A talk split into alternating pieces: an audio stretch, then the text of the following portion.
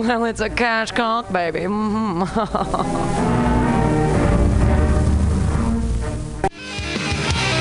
How exciting for you, Mutiny Radio listener. There are six new shows here at mutinyradio.fm. Monday nights at 10 o'clock, it's time for free phone sex. 415 550 0511. Yes, call in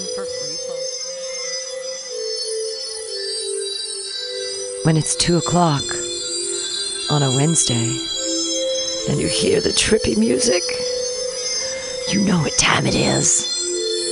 You know it's time to talk about the world and the universe and everything on Some Call Me Tim. You'd think I've been doing this show for like three years now that I could time out when that comes with the music, and I never do. Today on the program, we have John Garside. Hello. Hi! Big Brit. Yeah, big British John. Big British John. So you're really British. Really am British. The wow. accent's the accent's real. The accent's real. Yeah. It's exciting I earned stuff. it. Paid for it. Uh, so he is Big British John. You can look him up on the Facema books and all that. But here on Some Call Me Tim, do you know why we call the show Some Call Me Tim? Well, that's first of all. When I saw the reference, I'm like, all right. First, I need to know more. I'm, I'm, I'm. You know, I'm like fifty percent Python. Oh, perfect, yes. You know. Yeah.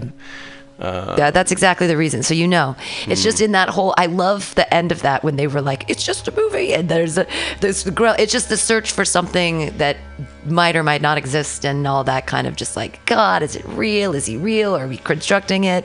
And so, some call me Tim. Yeah, we could do the whole music number right now. If you want.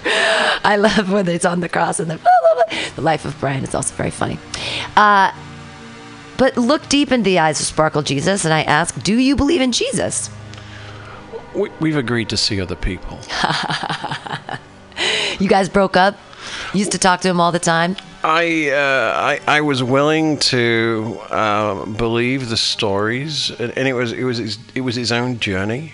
And It took a good number of years and a, and a good chunk of life. There were some stupid things I did in the name of one's country for Queenie that meant I was rather grateful for his companionship during those times. Um, and I, obviously, I was just glad that you know Jesus had a thing for big white people. um, not so much the other people on the other end of the rifle, uh, which was which was great. I'm sure they had their deity, but not as good as mine. but then, as I saw more and more of life, I, I'm like, well, much as I appreciate your love for the white middle class, um, Ah, what is that? I know, right? They are it. I was Christian and I was white middle class, and all the people that I know who are still Christian are still white middle class. My parents, my brother. he- only cures those with healthcare. Yeah. it's it's um, It's amazing. It's amazing. And they and they Costco prescriptions. I'm sure. But, and then I saw I was in Africa, uh, in South Africa, working, and I saw uh, I was actually hiring people for a security company, uh, IT security company, and uh, we were hiring in Norweto. Everyone's heard of Soweto, where you know the Mandelas were from. Norweto. Oh, oh, it's a, they're places. It's like These are real places. Oh, okay. Yeah, it's called Alexandria. Its real name's Alexandria, but Norweto means north of the, the Veld. sure. And uh, and I'm seeing this poverty like really close. Like Oh. when people when people make jokes about about San Francisco's feces problem, it ain't a problem. Really? Oh, I'll I'll show you way worse. I- Uh, you it- get are people living in like tin shacks? Like, what are they? Are they living in? It's not like it's very similar to Oakland. Am I not allowed to do those? Is that No, that's very that- funny. is that It's wrong? okay. No, that's very funny. Uh, yeah, I- no, the tin shacks. Like you are wealthy if you have tin for a roof. You know, Wow. you you start with a roof and work down. Uh, Whoa. the, the poor have a top uh, or a collection of plastic bags, Wow. and that that. But that's next to richness, right? Like because Cape Town is, I mean, the, it's swanky. Like, it, I mean, it just it was haves and have-nots, and then they well, first they said segregation is real and you're not a person or whatever. And then they're like, okay, now you're people. We're still talking about Oakland, aren't we? Well, I think that the, I mean, the question, two white people talking about racism, isn't it fun? Uh, but, uh, so there's real poverty. So we don't What do you mean I'm poverty. British? We created it. You're welcome. Yeah, you, you guys, you guys mastered the slavery. Um, so there wasn't running water. That's what you mean, like, for, so Not not to the house, but there was to the standpipe. And uh, you have to bear in mind, I'm not quite as old as uh, as, as I might be. Uh, feeling sometimes, so you know, there's water to the standpipe, but and I was there to to um, hire people, and I'll give you the short version of this, but basically, there was over a hundred people turned up for these interviews on a Saturday morning, and this is for a regular IT gig, right. you know, anyone around here would, would do. And they met the minimum qualifications. And uh, I interviewed the first four people, and they all answered the questions exactly the same way. Every one of them had learned everything about the company I work for. Wow. And just recited verbatim the company bio lines and stuff. Why would you like to work for these? Because your company has been a steadfast proponent of database security. Da, da, da. And we're like, that's great. I think I wrote that. And then the fifth guy comes in and he starts answering the question exactly the same way. I'm kind of getting bored of this. Sure. But crucially, I realize he's wearing the first guy's suit. No. Yeah. Wow. He's wearing the first guy's suit. And, But how are they educated if they're uh, p- people who are super poor can be super educated? well, they have these things called schools. I just thought that poor people didn't have- get educated. No, they actually have a national curriculum, and education is to those with nothing. Education is incredibly valuable. This is one of the lessons I have seen throughout life. Sure. And again, it's kind of one of those British things. It's like, sure, we took your parents, we took your grandparents, but we left you with an education system and a baccalaureate program. Uh, and as long as you can afford to be in school, your parents will scrimp and save to put you in school, to pay the twenty cents a day or equivalent. Uh, but they really understand the value because it is the only way out. If your choices are, you know, prison, death, or squalor, Prostitution. you'll find that not really. I mean, Not for I'm, you. I've No, never been attractive enough. Sure. Mm. I did time in a British boarding school, so I knew what I was going in for. Hey, there's a market for that out here. I- I- Just your, you just got to bat for the other team. Absolutely. Cricket, cricket bat for the other team. I mean, big tall you and little, little boy shorts and a little. Oh, I can just see it. That would be so cute. The if little, my wife's watching uh, or listening, even There then, a then market. I didn't have these ideas. It was Pam's fault. You should dress up for that. Would be what a great Halloween costume. That, that you'd be like sexy schoolboy, like doll. sexy English schoolboy. It's that's Halloween. Uh, You know, I wondered what I'd wear for that next gig at the Improv, and uh, you've solved that problem for me. I was like, I'll wear my lucky jacket. Now we're talking thongs and school shorts. I'm liking that. Yeah. what are thongs? Not our thongs are different than your thongs. Thongs are like girly pants that have no butt, girly underwear. What are your thongs? What else? Flip Would I, flops. what else would I wear? I, I don't know. People call thongs different things. Like some people think they're flip flops. They think those are thongs. You cannot cover your genitalia with a sandal. Not and get the support you so a thong. Okay, so a girl thong. Yeah. I feel we've strayed from the topic. yeah. Well, Jesus, I don't think they wore underwear at all. Well, I so me and Jesus, a loincloth, surely. But they were wearing robes. I think it must have been just for ease, like because they're also pooping on the ground to get back to the squalor. Weren't like biblical times squalorific? Like, we're. I mean, what? How old do I look? No, I don't know. But you seem to have you have knowledge of. You've been you've been. We used to run that country as well after the war. We fucked that one up as well. Palestine, we created that. You're Really? welcome. Oh God, yeah, yeah, yeah, absolutely. We uh, we, we we screwed up so But that I think that wasn't that supposed to be helpful because like. Quite we- often we, we were being helpful. we were because we're the United States were like, yeah, let's form Israel, even though that was someone else's country, and then we're like, this is a country now, and then they said, well, let's put all the Muslims over here in Palestine. Didn't we have a part of that too? You know what? There was a there was a number of senators that were quite keen on the idea. It's like we're kind of repeating that cycle again right now. But to be fair, this was because it wasn't just uh, Israel at the time. We also had our hands in this thing called Iraq and, and Iran, and we were creating borders. And rather than look at actual geography, we looked at a map, and some guys in Oxford got a ruler out and said, "Oh, this won't cause any problems." Uh, we we did the same in India a couple of years time and creation of Pakistan. It's because we didn't know the or the it didn't have the study or the knowledge of the people. no, we knew we didn't care. Oh, Big, huge difference. We were like. "Uh, you know, uh, they're, they're all wonderful fuzzy wuzzies. I'm sure they'll all get on well with one another. And um, yeah, no, we'll we'll just say anybody on this side of the line is uh, is is that, and on that side is the other. And um, no, no, be fine, be fine. Tea, absolutely wonderful. Ooh, tiffin. Oh, wonderful. wow. Wow. I mean, that's it just blows my mind to think of it in that way because Three guys in Oxford. I mean, I feel like we did the same thing in Vietnam. We totally screwed up Vietnam because we didn't understand the culture, what was going on. We didn't understand why the northern people were into the communism or how. Maybe we backed, maybe back in the south was wrong. But we didn't even know because we didn't know the culture. We didn't know the language. We had people. We didn't know the roads, the topography, the weather, none of it. And we're like, let's put a bunch of money in. We're gonna get these, and then bad words and stuff, and they all look the same. Uh, and but it was our cultural ignorance that made that war last for 30 years. Uh, yeah. It's, it's the principle. Yeah. It's there's, there's this there's this English person called Jeremy Clarkson. He's a bit of an ass. Uh, run, has a TV program now on Amazon, and he create well, no, he, he curated this phrase, which a lot of British people use, and I've used it. How hard can it be? You take the most complex issue, having a kid, uh, creating countries, solving cultural issues, and you apply the simple prism. How hard can it be? and you can screw up anything for 30 years on that basis. You'll make a commitment. Like, how hard could it be to change a government in Iraq? Turns out, Pretty hard. How hard is it to change it a diaper? I know, I got that shit down one handed now. Yeah, really? Oh, yeah, we're two and a half years in. I got that Yeah. thing. I'm like, you know, I have a nanny thing I do where I do it when they're standing. I just I can I can change diapers when they're standing up easier than any laying down proposition. we're talking boys, girls, or both? Both. Both? Both. I'm, I've been Because with boys, you've got like a hook you can use. Yeah. Well, the and the thing is, it's they're easy. I do right now. I'm hanging out with a young lady who's just turned two, and she's still in the diapers, and uh, standing up.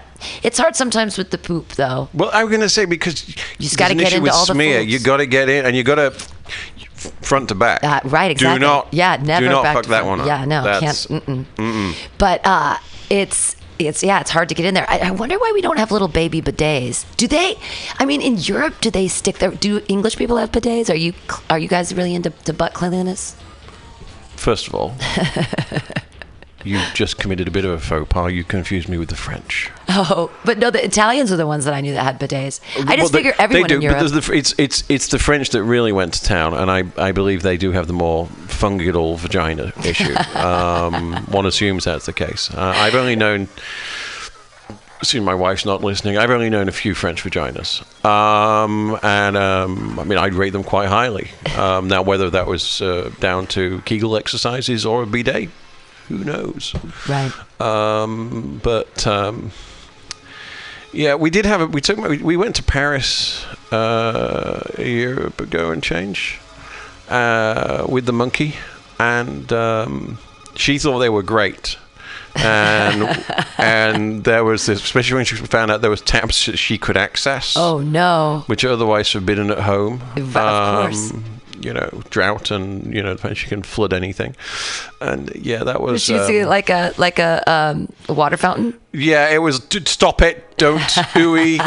I mean, you know, there's there's a reason why my kid looks like she's got bits of. You know, you have to get the peel the um, duct hands. tape off her. Yeah. It's like you're not touching that again. Uh, are you raising your child uh, religious in any way? My wife is. Your wife is. your wife is raising your child religious. You're going along with it. I'm I'm I'm committed to her being part of a good community.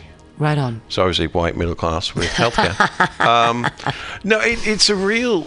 Um, you know, it comes back to the. It, religion didn't just start it. This was a, it was you know, my personal belief is it was a control tool. It was a community control tool. Establish acceptable norms, and then say the big invisible man said that's what you got to do. Mm-hmm. And you know the principle of sheeple. Right. And it, and it, quite effective. You know why built? You know why churches are so tall? So God can look down on you. Oh, I thought it was so the priest can jump off and commit suicide. Um, or See, I don't think the- that's that. I just Well, I- they don't do that. Do they do that? Nuns, nuns. They threaten the choir boys. Well, if you don't want to take your, your little vesticles off and uh, expose your little testicles, then uh, off the top you'll go, little boy. um, no, uh, it, it's. I always thought nunneries were interesting. That that was like. I've watched why- those films. Why, why would you want? Why would you ask? I, I just don't understand. In order to have a relationship with God or whatever, maybe it was to be taken care of. If you didn't get married and to have kids, then you had to be a nun. Unless if you didn't do that, you were a witch. Like you had three choices. Like you could be a nun, a witch, or a wife. Maybe. And so you're like, well, I don't like dudes, so I guess I'll be a nun. Two things. Yeah. First of all, um, my wife has been watching this Call the Midwife program. Oh, Um, you know, I'm sure it's on net. I think it's, it's on the Netflix. It yeah. is. I haven't seen it yet. and uh, you know this is the start of the NHS, the National Health Service in the UK, and the nuns were involved in the labour because they always had been because you know God wants to make sure He's got more um, acolytes, so make sure they survive childbirth. Um, but so I'm not a good person. Right, they're mine. And so it's interesting to watch. You know, there, there's all the, these are young nuns, and I'm like, and to your point, why you you know look, you're attractive. You made it to a TV casting. You had choices. but but to the maybe I, maybe I mixed up a few things there.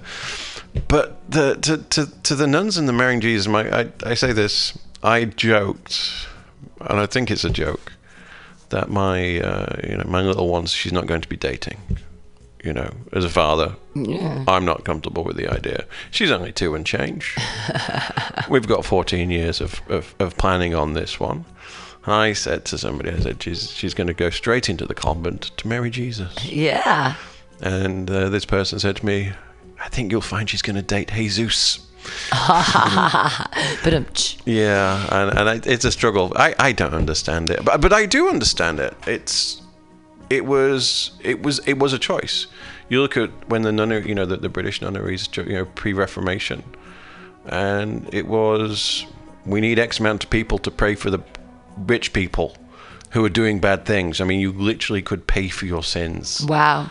Um, and and what better way? Well, we're going to have a good weekend of debauchery, but don't worry, we've got a couple of uggos. We're going to uh, throw those in the nunnery to pray for us, cleanse our souls. We're all good. Um, bring on the sex dwarfs. I I always just thought that I well I was raised originally. I went I went to I saw my first dead body when I was like seven, and it was a it was a wake. But uh, is the wake the right word? It was it was in a Catholic thing, and my grandmother was Catholic, and so I had to go to this thing. And there was a dead lady in front of us, and she, I was related to her somehow, like she was some great aunt or something. if And there's drinking, it's a wake. there wasn't drinking; it was in a church, so maybe it was it's a real funeral. Uh, a view, well, maybe, or a viewing. yeah. Yeah. And there were all these nuns there because I guess this lady was a nun. And one of them asked me, she said, Are you going to be a good little nun when you grow up? And I was like, No, I'm not even Catholic. Like, I don't, what are you, why would you ask me that? And I was, I ended up offending people. And I just remember, like, a being freaked out about being like why would you why would you want little girls to think that that's a thing that they'd want to be that's so weird like yeah i want to father, wear I have a few ideas. I- well, I mean, so is it the idea that? But then that's the other thing: is that why is a woman's having sex so like carefully tended to as a dad or whatever? Like that, that's like a thing that you're like, oh my god, boys are going to do terrible things to her. Like, I'm fine with the sex. It's the heartbreak. It's the emotional side of things. Huh. I, maybe that's just me being a little bit strange there. Like, I accept that she's going to. I accept that she's going to. I can't get further than that. Me and my psychiatrist Yeah. will work on that. We've got we've got a few years, yeah, 14 and change. but um, maybe thirty if I'm lucky. But but it's the I don't want her to get hurt. It's the emotional hurt, and I, that, those are the things which that's very sweet. um, or controlling. Oh, yeah. Well, I, but you can. I mean, being a nun, then you, then you just have all these other things to f- hurt yourself about and feel terrible, and you're not. You're never. Being a nun would be terrible because you're never good enough. Jesus is the worst because it just makes you feel like you'll never be good enough. Uh, he, he did set a somewhat high bar. Yeah. Um, I mean, the whole, you know, uh, essentially suicide. Right. Um, see, what what troubles me, and I, know- I love the fact that you know Christianity can't agree on things. yeah. There's Like so many. we're all the same, but completely different. Right. Um, yeah, I love to see a, a Catholic and a Lutheran in a bar fight. Um, but I have real issues with it, and I mean like fundamental issues with original sin.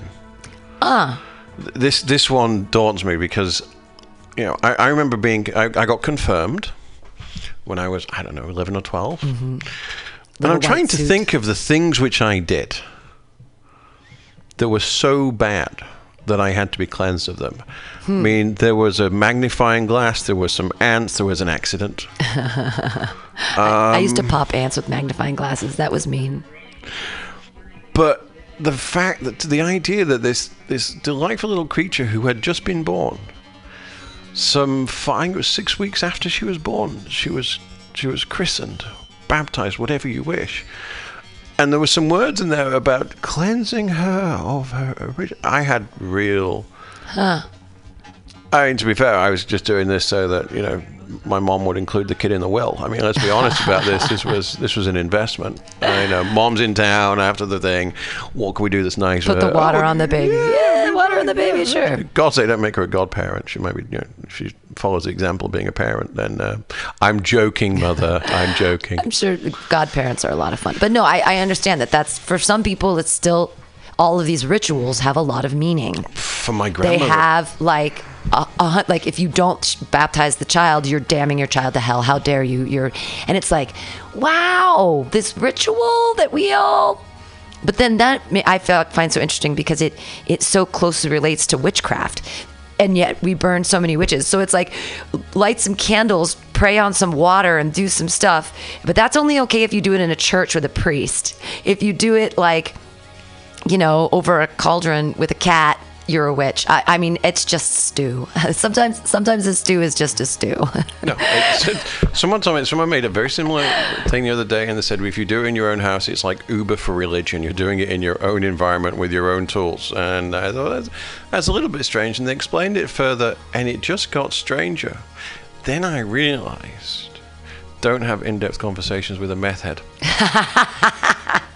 Uh, while on meth, which I I was just casually unaware. yeah, just there was a guy I met last night outside, or we don't know. I don't know. It could have been crack. Who knows? It could have been fentanyl. But he was outside of. I work at a, a bar twice a week, and um, he was in the ground and he had broken a window and there were all these shards of glass and he was like sort of like picking them up and going through them and then putting like little tiny ones into another bag. And he was just sitting there like in like in the gutter. What do you do? Like so for me as a former christian like what is my social responsibility to this? Like am i the good samaritan? Is that not do i walk by like you know the like the Pharisee, oh, I am so late for my meeting and it's important with the God. And so he didn't help the man in the ditch. And then the other guy, well, I, there was, he had some other reason. And then this, the guy who would be unclean to touch saved him. Not very nice. Okay. But like now I sometimes that even, even having a history with, um, you know, my Lord and Savior Jesus Christ, it, what I mean, walking around San Francisco, what is our responsibility to our fellow man? Do we have one? Like, is that what religion is about? Like, so that we won't fuck each other up all the time? Or is it not? We go, well, they have original sin and they haven't, you know, drank of the blood of the Father. So, like, I, I, I struggle on this one, and it's interesting. I, not not wishing to be political about it, but it's kind of like I, I believe we're all born on the left. We believe in the good of humanity, and we're all going to contribute to society. Then we have a little bit of money, and and suddenly we start thinking more in the concept of mine. And then, and I'm I'm I am really lucky. I mean, I'm a kid with no education. Um, I pretty much trade on the accent. That's it. I'm as dumb as a sack of hammers. But your people have the Oxford and it's just a, a systemized education. You didn't No. take advantage of it. Oh no, I got expelled several times. Oh. I, I didn't even finish high school. I had to go back and get my sort of GED equivalency. Wow. Um, yeah, Trade on that accent. There you go. Ah, well, the, the, I had some brains, so somehow I ended up with a couple of patents on the use of artificial intelligence in IT security systems. Wow. Go- yeah, go figure that. And, and yet, you know, I much rather be on a stage with a with a mic than uh, than you know writing security copy. But you kind of get this. You, you, as soon as you get this concept of mind, you start drifting. I mean, there was a point when I thought Margaret Thatcher was quite a good person. Oh, she's not? Um, not for a lot of people. Um, you know, tax the poor, give money Oh. back. Um, you have to bear in mind, we basically took a photocopier to Reagan's economic principles. Oh, trickle said, down doesn't work. Yeah, we thought that'd be a great idea. Uh, liberalize everything, sell off all the national assets, national, you know, and uh, Well, it's not treacle down, it's trickle down. I can understand how treacle down would be nice because a nice treacle pie would Or be. treacle tart. You could treacle tart. You could. It's not a tri- treacle down. I wondered how quickly we'd get to to the to. No, but trickle down theory. I just was making a funny. Point. Do you want me to do my. Paul voice at this point? Oh my God, you have a from Paul the- voice? Oh, I'm from the same part of the world. See, I I spent a lot of my time working time in London. Uh-huh. If I use my natural family voice, then you Ibago I sound like Paul. I'm, I'm from the same part of town as Paul, from from the same part of the world, from Yorkshire, and we sound like this. Yorkshire Yorkshire pudding's the best. One of the best foods ever created. Oh, it's wonderful. Out that out that you can dip in gravy is is wonderful. See, I don't understand Americans. Your concept, you like biscuits and gravy. Now, for me, that's a cookie A bis- with oh, some wait, jus. Now, why would you put a chocolate chip cookie with some beef jus?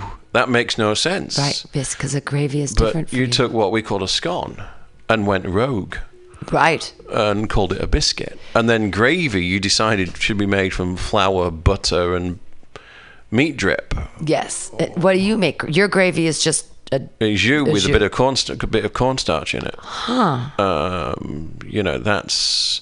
You just went off on one. You were like, "How many calories can we put in it?" I believe Paula Deen was just the, you know, the nineteenth incantation of the first person who wanted to kill everybody. well, we, we like we like butter a lot. Yeah, I guess a biscuit is a scone, except the biscuit's a cookie. Exa- well, exactly For A you, it's a- right. exactly. Yeah, it's the um, chips and fries thing. But I this is the thing I don't understand about. Like why why did we shit on England's cuisine for so long when you guys really weren't fucking it up? Like we in America we have this thing like British people's food is shit. It's gross and stupid. Like that's what I was taught when I was little. Did, did you didn't I, but I was like why do Americans do this? The British Bake Show's great. Like, and the people are so nice, and they have those funny accents. They're so fun, and they're nice to each other. It's it's the least American thing ever. Any American TV show, there's so much drama. I mean, she's just all like Lara, and then they do all that like First of all- awful stuff. First of all, let's just get this out of the way. I think we're both glad that was it Ra- Rahul, Rahul, Uh, yes, Rahul won. that Rahul won because otherwise he was going to top himself. I mean, there was going to be a celebration, a little garden party, and they were going to pan back to the tent, and he was going to be strung up from a chandelier. Absolutely. There was no two ways about it. he was so not confident about anything. I'm like, did your parents beat you? Does everyone get beaten in India as a child? Like, is that what happens? They do. That's- Just on the street. You're nothing. You suck. I said a good friend of mine at, work. I I work with a good number of sort of Indian nationals and Korean nationals, and they both compare childhoods. Like they compare stress positions that they were forced to sit in when they got a B. I mean, seriously, yeah. Wow. Yeah, the, it, it, The pressure. uh, the pressure of uh, it comes back to the. It actually comes back to where we started this conversation: education, the value of it. People understand that you know you are going to stay where you are within your social class, your caste, wherever, and the only way to move up is through education. And so it's a. Just to be a doctor. I'm not drinking. I've cut my drinking by a good two thirds since the kid was born. Wow. Good And- for you. And and the kid has a college fund. It's not a coincidence. These things are linked. Wow. Wow, that's interesting. Well, that's one of the reasons why I was never going to have kids is I really love drinking. Like I love it. I love it on a Tuesday. I love it on on a weird day. I mean, I I have to limit it now because my body just isn't letting me because I'm old lady now. But like, I love drinking, and if I would have had a kid, I still would have loved drinking, and then I would have been a bad parent. You know if what I mean? If I may quote um, Saint Kavanaugh, I love beer. I love beer. Beer can make bread. I know. I love. I would drink. I but I get it. Like being a good parent and and drinking and having and using that particular drug as much as you want are, are just not things that can go together. It's not that. It's having the ability to stay awake. So, like the kid's bedtime, her wind down routine has become mine. Oh, Oh, if I can stay awake 15 minutes past her bedtime, I'm amazed these days. It's Wow. I've really settled into this. I, I'm I'm informed. are you stay at home dad? No, God, no. I'm, Okay. No, my No, you're the IT thing. No, my Okay. wife suffers um, terribly. Me and the kid. um, she's raising two children, as she says. Um, but uh, no, I'm my. I, it's it's incumbent on me. I, I make sure I get home in time for uh, for bedtime because that's that's that's my opportunity to shine and to take the burden off the wife, so she can actually get get out of mommy brain for a few minutes. She can watch British Bake Show as opposed to. Um, Oh, what's the Mister Rogers Tiger thing called? I keep uh, Daniel Tiger. Oh, that's a new. I haven't. I don't. I don't do screen time with when I hang out with kids because it freaks me out and like I just can't watch that. Like Thomas the Train. Like I'll start to memorize things. Like I'll, I'll if I have to watch it too much, I just I just can't do it. I have to like play games. yeah, who'd have thought Ringo would be better voiceover than he was a drummer? Um, that beat, yeah. That Ringo's voice. That's Ringo. The, the, Mr. the, Topham Hatt. the, the, that's his Ringo that does the introduction. I don't know what the voices he is, but That's um, that's great. yeah. Next time you listen to Ob-La-Di Ob-La-Da and then Thomas the Tank Engine, you're not doing drugs. That's the same voice. Oh man. But no, Peppa Pig and uh, and and Daniel Tiger are our two. Um, like when the meltdown is too long, like we don't have to beat or strangle the child like I was. we can give her a friggin' iPad. Oh, I see. It's like okay, before we have to call child protection services and turn ourselves in. Take that and go into your corner, and be happy. right, right, right, And we'll come back in 20 minutes, and love you again. right. Yeah, sure. you know, car journeys with an iPad because because I Spy with a two year old is pretty limited. Absolutely. I mean, they're they're just not that intelligent. It's shoes and noses. Go uh, the new one. Uh, it's not new. It's but it's good. It's the Charlie and Lola. Although Oh. if you have, if you only have one child, so you you don't want her to have a brother or sister, do you? Because that's what that's all that book makes one. If you're an only child and you read Charlie and Lola, it just they're like, when am I getting a brother? I I'm, I'm I'm rather keen on the idea. oh, good. um, well, then read Charlie and Lola. It's really good. Mrs. Mrs. Garside less keen. Uh, I think it's mainly because she has to carry it Uh. um, and give birth to it. Do, do does the existence of babies and having your own now does that make you believe more in the existence of a god? So this is this is this this you know as I was thinking about this the last couple of days, you know, coming here, and I was. I was like, no, that's it. I'm done with the religion. So I, I told you the Africa thing, and then I went to a couple of years ago. I- A couple more than twenty, nearly twenty years ago, I went to India, and the drive from Mumbai airport to my hotel was the most spiritually harrowing of my life. Oh my god. What did you see? So, so you're flying in. I'm flying into the airport, and you can see the slums as you're flying in. You can you're flying in literally over the slums, and the first thirty minutes of the journey are through the slums, and people. First of all, there are people with disfigurements. Second of all, people disfigure themselves to be a better beggar. What? They will break their arms in multiple places. They will put them through. They will break fingers and get all twisted up. And you know, there's tales uh, of people, you know, being sprayed with acid to be a better beggar. You know, oh, you'll make much more money if your half, you know, the left hand side of your face is melted off. Whoa. And they are at the windows begging. And I mean, this isn't just you know your guy on the you know panhandler on the other street. I mean like this is pro level begging. And I'm going through this, and I, I see you see the kids running around, and I always had this principle. I, a wonderful guy I worked with um, years ago taught me never eat in hotel restaurants. Oh. You, you won't learn anything of the culture of the places that you're in by eating in a hotel restaurant. There's always going to be pasta alfredo, whether you're in Thailand, South Africa, or America. You Right. Know, you'll learn nothing. And so I always, as a habit, would say to the whichever team I was supporting, wherever, look, um, either let's have dinner at your favorite hole in the wall, or let's have dinner at your house. You know, let's let's do something different. Right. And I, I spent a little bit of time, tiny bit of time, and I'm talking like hours, in one of these slums in Mumbai. And that was the minute I, I'm done with religion. Really? I'm done because there is nothing these people have done to deserve that. Why would God create a parasite whose sole ambition, its sole purpose in life is to burrow into a child's eyeball? Why would he do that? Why why could the, you know why I, I see there is no value to this suffering. That they're not learning from it, they're not becoming better because of it Sure. this is just some colonial claptrap to say, well, you know, if you're good, then in the next life, things will be better.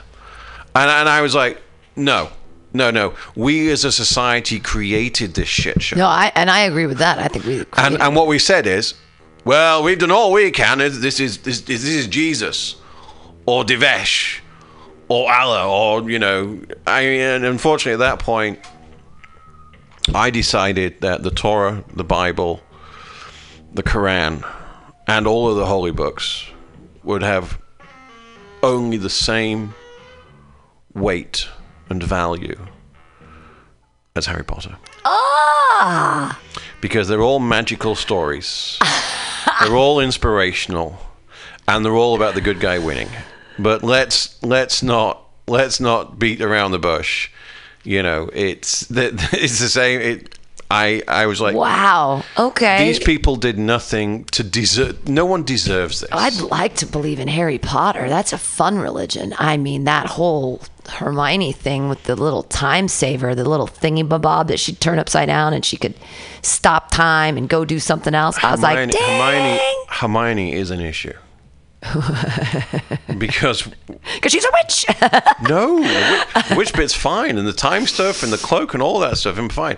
What I'm worried about is that I, you know, this is like I've seen this kid grow up. I mean, she's now f- fulsome, Ah. and yet she wasn't, you know, in number one, and it, it's it's kind of like, does that not make me a pervert? well, uh, the question is if I mean, I am. There's no questions. Yeah, I mean, no, it's like watching. I don't think that. Okay, so I've had the same quandary when um, my boyfriend. I hate the word boyfriend. It's so infantilizing. My partner, life partner, which sounds gay. Like I don't know what to call him anyway. My my a special hug buddy. Current that shag. I, my yeah that I've lived with, but shag is too t- transitory.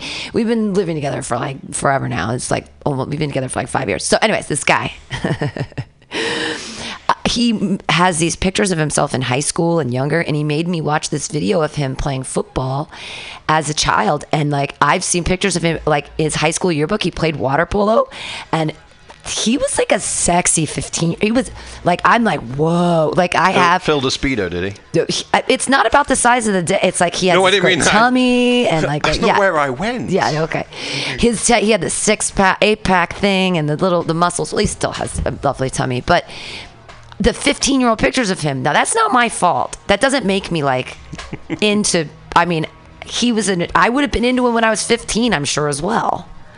But I mean, I don't know. I don't know where we're going with this. I have I have one I have one joke that people and I love to do it and people don't always let me, but it's we'll see because you're a parent if you think it's too gross. Having sex on top of a baby is not pedophilia. I'm, I'm just being a good nanny, right? Like I'm getting banged from behind, so I'm having a good time. The baby can only see like 15 inches in front of its face anyway. So I'm smiling, it's smiling, we're having a good time. And just because the baby's first words are, uh, uh, doesn't make me a bad nanny. You know? I'm, I'm fine with that. And Okay. don't worry, my darling wife, if you listen to it, I'm not going to do any of the jokes you know I'm thinking about right now. But having sex on top of a baby, stop it. I Sometimes the kid falls asleep and you suddenly find yourself with the energy you didn't expect. Right. And and there's That nothing sister wrong. or brother ain't going to come from nowhere. Right. At some point, mommy and daddy are going to have to hold hands again. Right. Well, and the thing is that like you're fine. You can pretty much do anything in front of a baby until they're like two, two and a half is when they start. Once they start developing language and they can like, and then they're like, "What are you doing?" Then you're like, "Fuck." Yeah, we, we, we still we still shower and everything like a family and stuff. And I just cute. I it's Swedish. Yeah. You can get away with that stuff till like you're 13, 15, I think. Um, Showering in together. parts of Eureka, it still goes on into your 50s. If There's nothing wrong with sh- sh- saving water. Oh, is that why they do it? oh, well, that makes so much more sense than my thoughts. Okay, fine. Oh, Wow, having a baby. How much has your life changed since? I mean, is it? It's just hundred percent different. Like, you, you you go to bed super early now. You watch dumb TV shows. You I don't watch them TV Almost shows believe I'm, in God. I'm, I'm pathological. This is where me and my wife argue. I don't. Um, I say I don't watch TV, and I, I can't stand TV. I, I believe it intellect. It just dumbs you down. I love Yeah. reading, and uh, and I'm one of those people. I'm blessed. I, I love my work, and so I don't email at night, but I love reading about the research and stuff that goes on around what I do. wow, so like nonfiction reading even. Yeah, I, it's just I love learning. I really do love learning. I love I love to challenge myself intellectually. I, I love to throw myself into something I don't understand and just learning as we go. Uh, I can't stand having the TV on in the bedroom when I, I can't sleep. It's like I need it off, and that's Yeah. that'll probably be the cause of our divorce. Uh, she likes to fall asleep with the TV on. yeah, it's uh, it's something that That's a bad habit. I, you know what? I mean, you should. Yeah, uh, Danica, you heard it. Uh, No, it Pam is- says it- it that long- you're going to hell. I was yeah, you're damned. My my uh, ex husband and I used And that's why, right? Because of the because TV. of the TV. No, it, there's many reasons. Uh, if she ever off, offers up the butt, you know that you're she's going to leave you the next day. That's just a little uh, pro tip. But so my ex-husband, writing that one down. yeah, if she ever said be like, "Oh my God, are we okay? What do I have to do? Flowers, chocolates? What do you need, honey? I'll rub your feet." Um, but my ex-husband, we used to think that we were, you know, better than everybody else because we didn't have a TV in the bedroom because he read something in the early thousands about like having a TV in your bedroom is bad for your sleep. Just like it's just bad because it's the it's like the not not just the sound because sound's not a bad thing but it's the way that the light comes out and the pixelated way and like what it does to your eyes and all that like it just sort of disrupts sleep No, I So- believe that. I, I don't mind it being on from a sound point of view, but I will turn away from it, which also means Yeah. turning away from her, which is kind of you know Right. relationship. but if you leave yourself toward it it the light flashing on your eyes i don't think that that's i don't think that's good either no, but I. How did we get onto TVs in bed? um because i don't know that's a good question because god lives in the tv no i don't know but d- you're not supposed to have tvs in your bedroom No, I, I, I'm, I'm passionate about that one. I, I, I I'm, um, I'd much rather read than. Right, because if you fall asleep with a book, then the book just sort of falls off you and off the bed. But if you fall asleep with the TV on, it just stays on. Or the way to do it is to do the little sleep button. They all have the sleep button. They, our TV does not. You don't have the sleep button? We do not. If, if The we had 15, one, 30, 45, 60. It's the best. I am a horrible person. When I came here, my, my mother-in-law um, used to watch TV all night and then. be- Sorry, uh, used to watch TV all night and then sleep all day. She she, she was un, she was very unwell and and and um, and I decided that I knew better than any medical professional and or the rest of my family, somewhat arrogantly. Um, that colonial thing. And so I hacked the TV. Uh, not like a big, big hack, but I put the hours on it so it would switch off automatically at 10 and wouldn't swing on until 7. And then I changed the code so that no one else could ever change it again. And I did it randomly so even I didn't know the code, so I couldn't be broken by the rest of the family. so, so if you ever wanted to watch anything on the big TV downstairs after 10 o'clock, It just didn't work. look, yeah. Wow. But that function isn't on our TV in the bedroom. I'm not sure if my wife chose the TV because it didn't have that function. yeah. She is cleverer than I am. I mean, she's got two degrees. She's got, you know, she's like super smart. Well, she married me. She's She's poor brilliant. judgment. Uh, um, I think she thought she was marrying Hugh Grant pretty much until the last minute. Were you just having a phone? Like you were having a phone relationship? Was was like phone sex? Like she had no. You were. You're. No, it was it was long distance. I, I was still Oh, it over in the- was? yeah, yeah, wow. yeah. The um, So you gotta believe in God. You gotta believe in love, like the distance of the world and the here. universe, man. Like you found each other. I held my daughter so that when I came back to the my moment, a momentary lapse in my confirmed atheism. One was in a military system situation I cannot talk about. All right. Not with the radio. I'll tell you later. Yeah, it's yeah. A, it's a, there's a, some good material there in its own right. The other one was my um, my wife uh, when she was giving birth went into um, preeclampsia real It's, a, quick, it's that a bad thing? I don't know what very preeclampsia bad. Uh, means. blood pressure was um, was falling very very quickly. Oh. um, and she was starting to get the shakes, uh, which is the onset of. Um, it's not a good situation. Gotcha. and so she was going to be having an emergency C-section. Uh, essentially, were, so emergency, and they were going to back a truck up and just rip it out. It and Is that what the doctor said? That's, they, great they bedside said, manner. they said it, it- they said that we're going to wind the pitocin down, the drug that stimulates the childbirth, um, and and if we see no progress in the next ten, you'll be in in eleven. um, and and it was serious, serious, serious. So she was starting to have small seizures, and it was it was it was not good. And I had this there was this question. Only one person could go into the OR with her, and it was either going to be me or the doula. See that white middle class thing coming back again. um, and I said it's got to be the doula because I, my medical knowledge is not that good. Um, and if somebody has to make a decision, I want the person with experience. Like if this is an IT security issue and you're being hacked, you want me, not the doula. Right, okay? right, That's right, a situation Yeah. where you don't want Felicia in the room. Okay, you want you want Big John. Um, you don't want to be having a. I'm just going to start a conference call with John. No, you don't. It needs to be you want the people with the knowledge and the experience in the room. And I've never felt so alone in my life. Alone and scared. And and bear in mind, this wasn't happening to me. Um, and I just had DoorDash deliver some hummus from Orange. So I'm I'm like I'm like you were feeling close to Jesus I- because I you were was- I eating was- his foods. uh, Yeah, I had my Mediterranean foods, and and uh, and I held my daughter for the first time, like eight minutes later. Oh wow. This was fast. This was they, they said my wife said how long is it going to take, and they said we're already in. Whoa. Um, you know, your your kidneys are over there. Um, it's like a butcher shop in here right now. And um, sorry, darling. And I held her. And I have never felt so small in my life. Never. Huh. And at that point, and I'd been thinking about these things. I'd re, you know, recount, re, recounted these stories of India and, and, and, and Africa and other times in my life, and we've been talking about raising her. You know, my wife is comes from a good Methodist family, and they are good people. They are spiritual. They are Christian. They believe in community. They believe in helping one another. There's just that good old-fashioned Midwest values with a tinge of Wesleyan thinking. What a drinking as well. and I just thought at that point, okay, I don't believe, but no harm's going to come from it.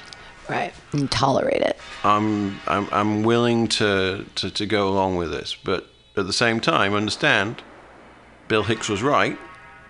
It's a zombie Jew. That's right. He is. As long as you don't forget that bit, I'm fine. I'll I'll live with that. Well, and as long as I mean, I think that Jesus is good, but to a point because you. I mean, anything can be super fanatical, and but they almost like kind of certain sects of Christianity wanted you to be really fanatical, and especially as a kid. And I really fell into that because I'm, you know, was very theatrical anyways. So evangelical, theatrical, like suspending my belief, all that kind of stuff. I was like, hell yeah, I'm into Jesus. All of that kind of did do a number on me because I really believed like the Bible and all the things that all these people told me in this community. Like I believed that that was all right. And then all of a sudden I was like, whoa, the world is so different. And this is, I am so naive. and funny. Jesus isn't real. And all, like, it was just so scary when you find out that So, kind of so stuff. I got to tell you about the chaplain at the school I Oh, went yeah, to. yeah. So I, I went. I, I, I went to um, a boarding school. I was a bad little bastard. There's no two ways about it. But like what? You're putting peanut butter in people's shorts, or what were you doing? Were you like you weren't murdering cats or anything, were you? you I wasn't at the cat murdering bit, but I was at the, you know, should we put him into care or send him to military school point. Wow! Did you were running out, staying out late, smoking cigarettes? No, um, so I'm autistic. I, I have Asperger's. I have non, Really? non-standard presenting Asperger's apparently. So I can do the big things with numbers, and you know, I have like a day. So the comedy is what I love doing, but I have a day job. I'm a director of product marketing for a big ass security company, um, super cool. designing firewalls and crap like that. But I have this um, persona that I adapted that helps me deal with life. So my natural inclination is to hate big crowds and people I've never met before. But because of the way I was brought up, the inheritance I got from my folks who ran hotels was I met hundreds of people a day. So I just developed this persona that, allow, that that handles people on my behalf. Sounds a bit weird, I know, but I've got used to it. And um, so I, I joke about we have John and Jonathan. So John's the guy that, that handles the world, and Jonathan's the one that goes at home and he's a dad. These aren't voices in my head. No, no, no, no, no. But it's That's- just uh, it's a coping mechanism. So whenever I'm out, and you'll notice like now, now I have my nice jacket on with my puffed up collar. That's John. Jonathan dresses like a slob. But you, I can't believe that you're high functioning Asperger's because you do eye contact really well. We've been having a conversation for 50 minutes Mm-hmm. and there's been no awkwardness or lull or so this is just the persona of John This is can do that. This is No problem. No problem at all. And I'm conversational, and you know, it's my my dream in life would be to be one of the, the great raconteurs like Peter Ustinov or Dudley or um, Peter Cook, or you know, that would be just my. But I understand that it's a facade. Huh. Um, it's a facade I enjoy. It's like I've divorced. I put my ego into a different persona, and. But who did your it. wife meet? Did your wife meet John or did she meet Jonathan? And does she know both of them? Well, obviously she knows both of them. She does, and, and, and it became more apparent over the years. Um, I think probably most I got to meet her ex. So my wife's ex's sister was my wife's um, maid of honor, oh. Um, like trailer parks of Carmel Valley. um, and and they're lovely people. Um, uh, they're from the Carolinas, and they're very, you know, her, her dad is a, an amazing person. Has accomplished a great deal in medical science and the like, and affiliated with Duke. Just good people. I was nervous as hell, but I had my I had my uh, my waistcoat to protect me. It sounds really retarded, and I'm aware of this. But as long as I've got a defense, I don't have to use my outward personality, which is I'd rather be a big person and a big voice than let you get to know the real me. Ah. So that's where the comedy comes in because it's Sure. great because I'm just like, okay, um, hey, quiet asshole, get in your box. We don't need you for the next 20 minutes. Yeah. And, and I can. Because the big asshole has also lost me jobs in the past time as well. So You're super funny though. You're just really like clever and witty and personable. So, what's your stand-up comedy like? Um, what's it like? Uh, I. So it, it varies. I love the writing process. I love the. I love. See, this is the thing. That's. The, I love the intellectual challenge of creating something. First of all, there's nothing new. We're, we're all recycling old, but putting today's spin on it. You know, um, eh, today's Trump joke is yesterday's Nixon joke. True. Uh, and so I love taking the uh, the influences that, that I had and making it relevant to today. And then, um, and I'm horrible. One of the things I'm horrible with names, and so I'm really sorry, David. I can't remember your surname, but there's uh, not Stolowitz, but there's, there's another David down in the South Bay, who is a pro and does only clean material. Oh. And I'm in I'm in awe of that man. Because the British accent, if I swear, it's hilarious. you know Absolutely. I mean, there's just I can do 20 minutes of curse words and, and I'll, I'll you know blow the roof off the place. Right. But my thing is, uh, I love a good story with a twist. Uh-huh. I like a little darkness.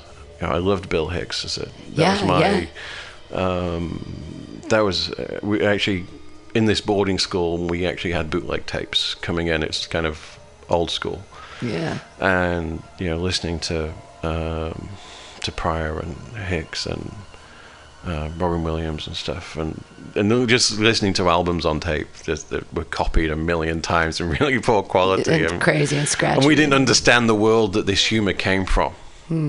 Like, you know, Arizona Bay, we were like, is that even possible?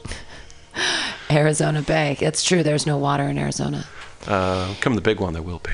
Uh, the, ah, hey. I uh, Richard Pryor said something before he got on stage once, and someone said, "You know, what do you what do you want to do out there tonight? What do you what do you want?" And he said, "I just want the audience to like me."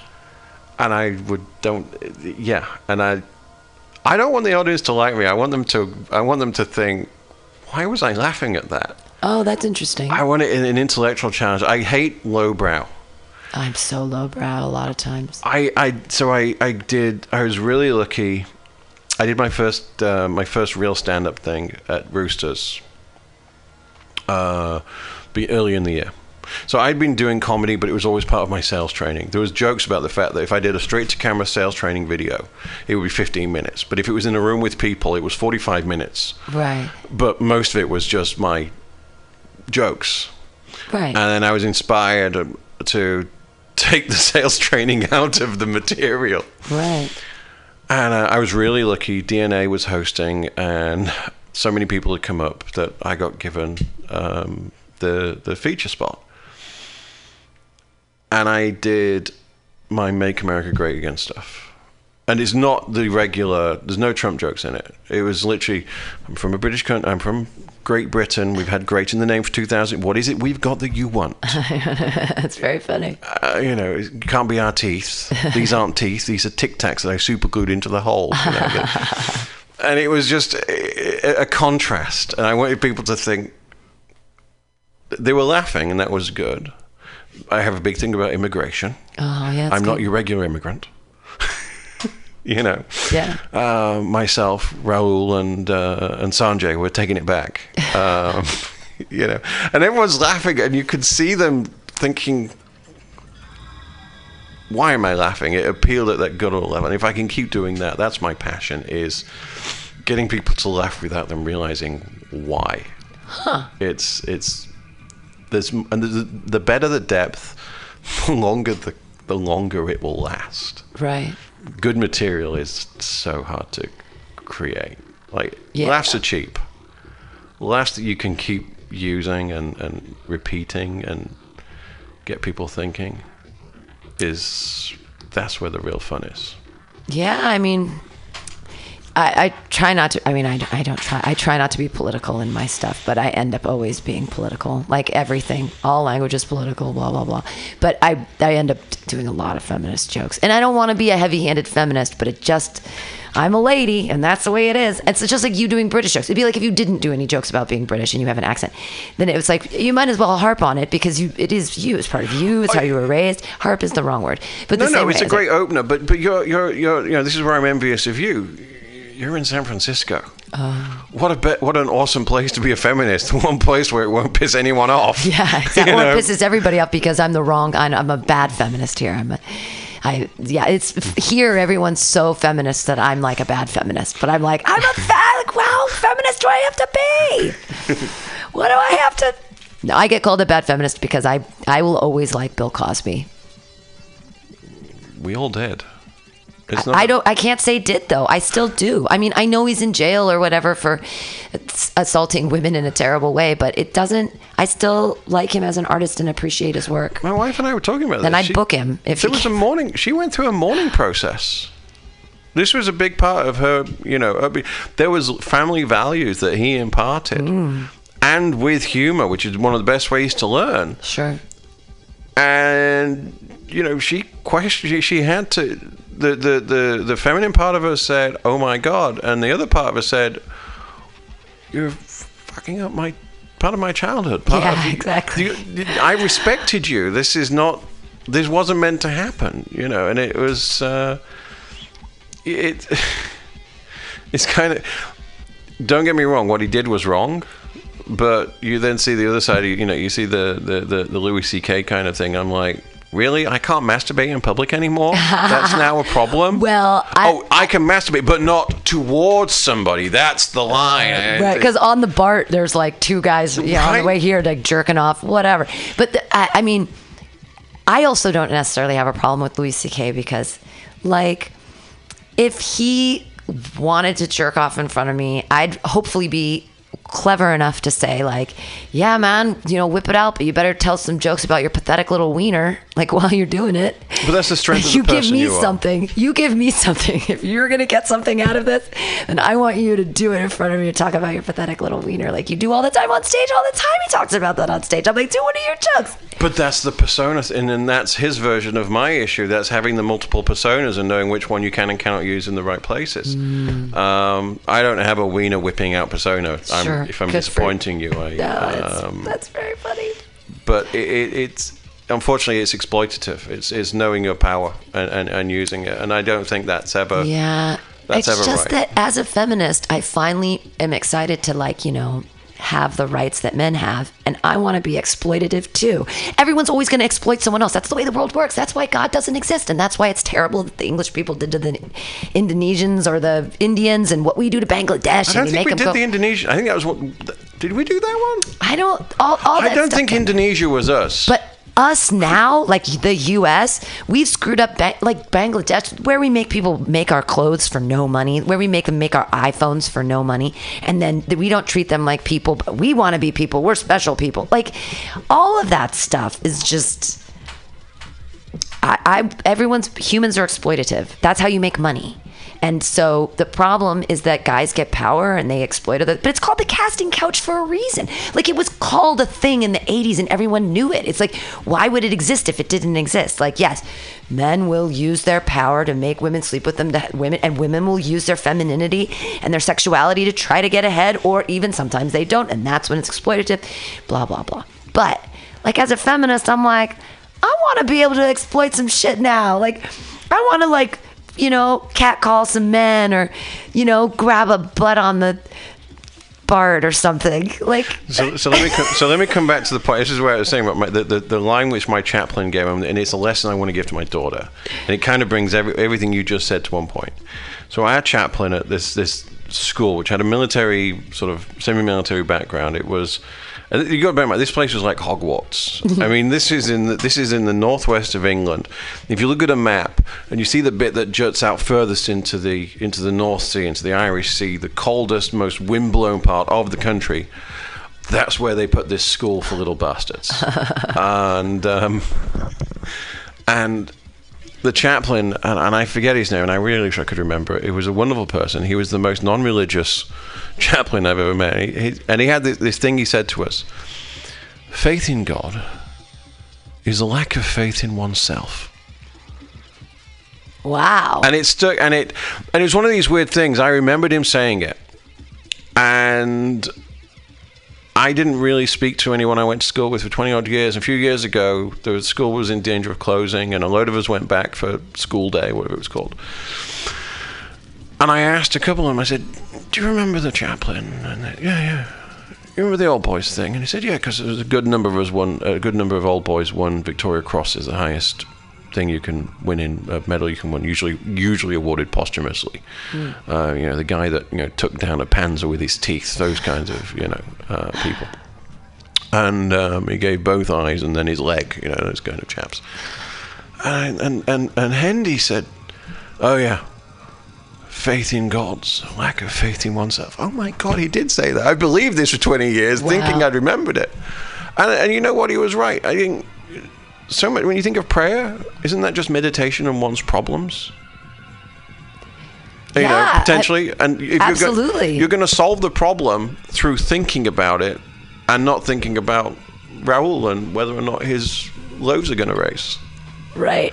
Uh, Wow. Yeah. You know, that's interesting. That well, that's that goes to the whole Buddhist thing too of like meditation and and self reflection and but then it also works in the Christianity thing because you have to confess your sins, making so if you, the only you know it's the same AA thing. The only way to acknowledge to fix the problem is to acknowledge that you have a problem. And so when you go to your priest or you go to t- pray to God and go like, you know, I can't stop doing this or this behavior, blah blah blah, and then you're thinking about it, and it's almost like cognitive behavior, uh, CBT, cognitive behavioral therapy. No, it is. It, it's in, and you know, these, this, this is where the, those principles come from. You, to focus on one's problems, the only way you're going to solve it. Problems don't solve themselves, um, unless you're rich. Which case, That's exciting. If you're rich, donate to Mutiny Radio. Here Absolutely. Mutiny You can always just give us money in our PayPal at, what is it? MutinyRadioFM at gmail.com. We like, we like, or go to our website, www.mutinyradio.fm and press the donate button. even take the Bitcoin that's devalued by 75% in the last year. Did that happen? It's it's down to like a value that no one cares about. Um, it's, I know so many people that like freaked out about Bitcoin last year and they were like, you've got to invest in Bitcoin. And I'm like, I'm not gonna do that. I'm not gonna. Like, are you kidding me? Yeah, I just like it on the record. I did not use a lot of the company's server infrastructure to mine Bitcoin. I did not do that. I don't even know what that means. I even watched a Vice thing on mining Bitcoin, and I still don't understand it. And if Vice is like news for dummies, you know, and I'm like, I still like- couldn't get is it. it? I like- no, I I mean, I like like, that it too. for everybody. I like. I like. I don't like their co-founders, but I like their I like their take. I, li- I like what they're doing too. They're uh, exposing a lot of things, but they tried really hard to help me understand Bitcoin, and I just was. I'm still like, blah. There's some servers, and you mine it, and then you, that that people buy the currency. It doesn't exist. yeah. But either does the money backing the U.S. dollar. So it's just about like which which structure do we want to believe in? It's just like religion. We all decided, hey, this little bill that looks like this means this, and then the euro, this things, and then you guys are like, we like the pound, we like Brexit's crazy, we're Brexit, like. Brexit, really? I don't know. I mean, we screwed up, and then America said, "Wait, hold my beer. We've got an idea here. Hold on. Well, I just We're going to turn the country into a reality show." But yeah, right. What was the point of being a part of the EU if you weren't going to use the euro? That's how I always felt like why be a part of the, the only reason to be a part of the EU is to all share the same currency. But then even when you go from country to country, things still cost differently because of Yeah, local however it's valued there. So like food in Greece was super cheap and food in Italy was more expensive. And I'm sure food in France is hell of expensive. no. No? Oh no, completely the other way. Food in France is incredibly inexpensive. Really? Wow. High quality food is inexpensive because it's a socialist thing with lots of subsidies going directly to the farmer to keep the cost of production down. Wow. Um, no, the, the, the, uh, don't get me wrong, I'm sure that you could get a million people to say things differently. The, the euro and Europe, two completely different issues. It was a trading agreement. It was a free, it was um, free trade between 27 countries.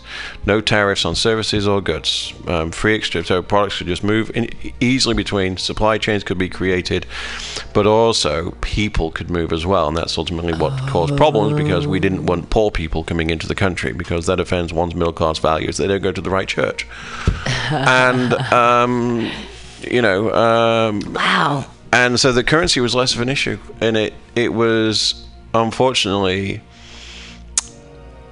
everything was going so well. Everyone thought they could do it on their own without support. And unfortunately, I think we're about to see.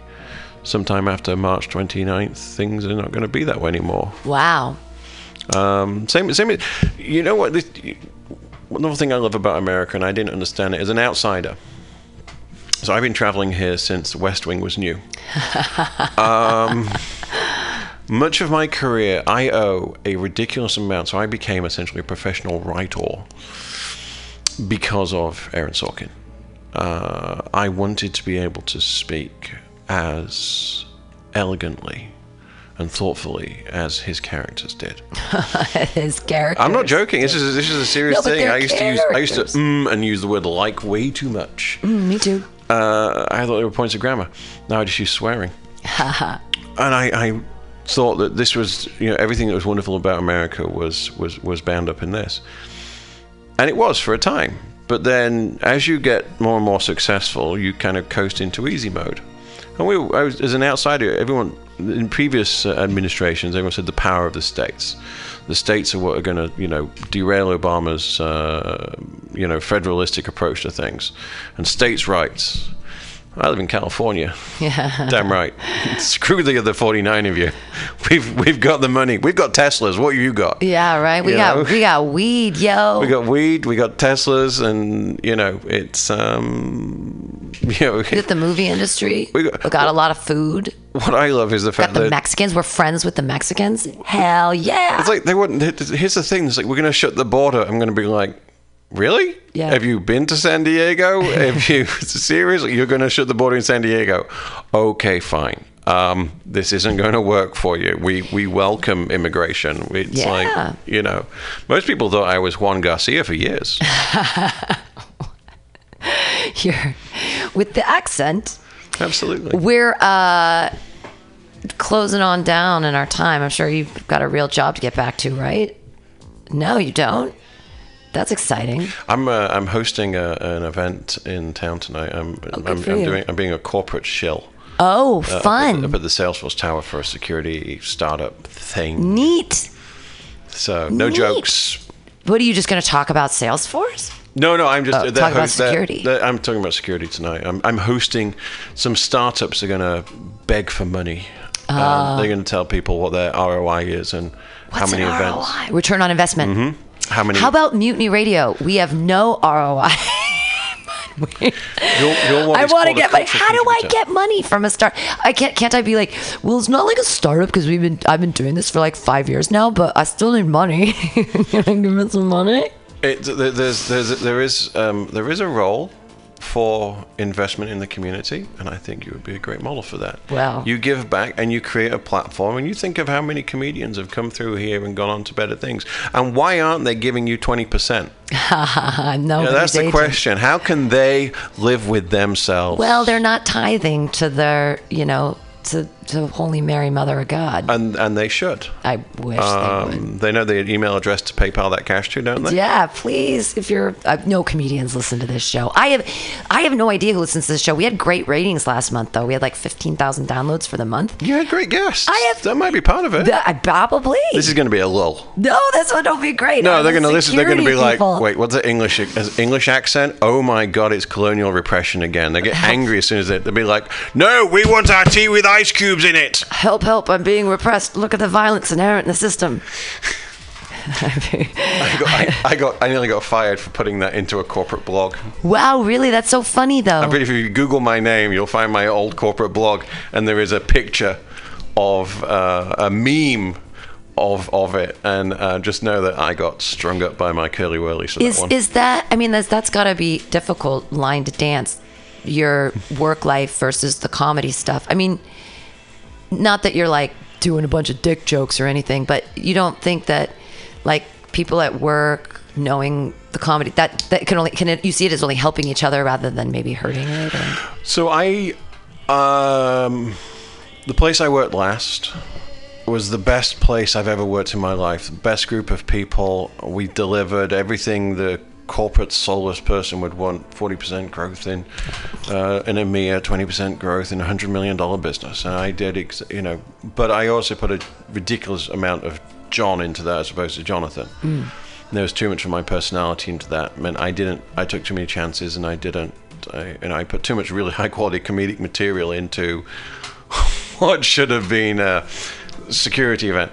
And so the feedback was always either that was amazing, I learned so much, or why do you let this person out of your building? uh, why did you give him a microphone? And I, and uh, are you familiar with the principle of ad hominem? no, I So a wonderful person called Aaron Eddy taught me this one, and I wish I'd been taught this at school. I had a freaking Latin teacher that could have taught me what ad hominem actually was. So you believe the thing the person's saying, but because they're an asshole, you're not going to listen. interesting. And Oh my god, I think people think that about me all the time. uh, I can't imagine that for a second. No, no, I, uh, I can do that excited girl thing on stage where it's like, look at me, look at me. And they're like, we don't want to look at you. Yeah, the, the, So the it's ad hominem. sometimes you should shoot the messenger, and uh, message is great, but have someone else say it. And, um, and and basically, my personality cost me a gig and, and a good group of friends. I had, I had the perfect job where um, I didn't work because I loved what I did so much. And Wow. unfortunately, I screwed up. But I always wanted to chance the line, and so I made it my personal mission that every single corporate blog I ever wrote has a Monty Python reference in it. Oh, that's funny. So um, IT security is like fish slapping. um, the um, instead of network access control, uh, so network access control and the comparisons to a repressive society, which had the meme in it. Sure. Uh, and there's loads of them in there, and I was constantly um, sneaking them through. But you made things fun, and IT is so dry, and security is so dry. Is it just like people have no senses of humor, or they just don't want it? They're like, this is not the medium for humor. The, the reality of security, um, he says, you know, being a corporate shield for a minute, is that it's like being a fire, uh, like being a um, a firefighter. A good day, nothing happens. Ah, That's Right. You're, you're you're investing for nothing. Sure. Like th- th- my outcome is I don't want anything to happen, and so uh, the, the the ROI is so so so how many attacks did we beat? All of them. Oh, well, what do we do next? Keep doing it. right. It's it's it's it's a very so there's comedy has its place. There is a darkness because I talk about uh, you know when I'm talking about hacking and these things, I do put comedy into it because you're challenging somebody's ego. But why would somebody? This is philosophical on the security tip. Why would some? Why is someone hacking? Are they doing it to make money? Is it all about money, or is it just like they're bored? Like why? I don't. I mean, I can't even conceptualize what hacking is. To be honest with you, like. I'm like, I don't you stole my information. I don't. It starts off with just exploiting structural weaknesses. That's that's all it is. Infrastructural weaknesses. The reasons for doing it, the motivations for doing it, are are, are incredibly human. One, you've got uh, these highly educated people that do not have careers in line with their expectations, and they're acting out, and that's how I ended up getting thrown out of school for, the, you know, So inter- hacking is internal. it's not just internal, but um, you know they want to use their capabilities, and they can't do them elsewhere, so they're going to do them here, and that that's always existed. It's just that you know the the kid in the back of the classroom not being paid attention, not having the opportunities. Well, I'm going to create an opportunity. Right, I'm going to throw rocks at you, and then Right, you're yeah, exactly. negative attention seeking. Okay. There is a financial side of things as well, and there is exploited. You see that in ransomware and malware attacks and uh, and those kind of things, and that is that is paying the bills. Um, you've got state sponsored. Um, I'm sure the U.S. does not do any of this at all, um, and that's that is uh, just just a new version of warfare. I just been so I just don't I'm the least technological person that I don't even have a smartphone. And so it's hard for me to conceptualize people's like your whole a lot of your life, you your child and your wife obviously and the comedy. But then the other many hours of your life and day is spent on these weird little boxes that we invented like not that long ago, but they're everywhere and they control everything. Like, what would happen if the electricity went out everywhere? Well, I'm I'm white, middle class, and live in San Jose, so I've got Tesla power packs. I'll be fine, um, at least for a couple of days. No, um, it's um, society is incredibly reliant upon technology and systems that didn't exist ten years ago. It's crazy. Um, you know, can you imagine a world without Facebook? Um, Uh, yeah, it was called MySpace. well, I'm imagining. I, I, I like to say that's a bit I've been working out. It's John Lennon's new tunes. You know, imagine imagine a world without Facebook. it's easy to try. You can't No, Twitter. no presidents to tweet at. Yeah.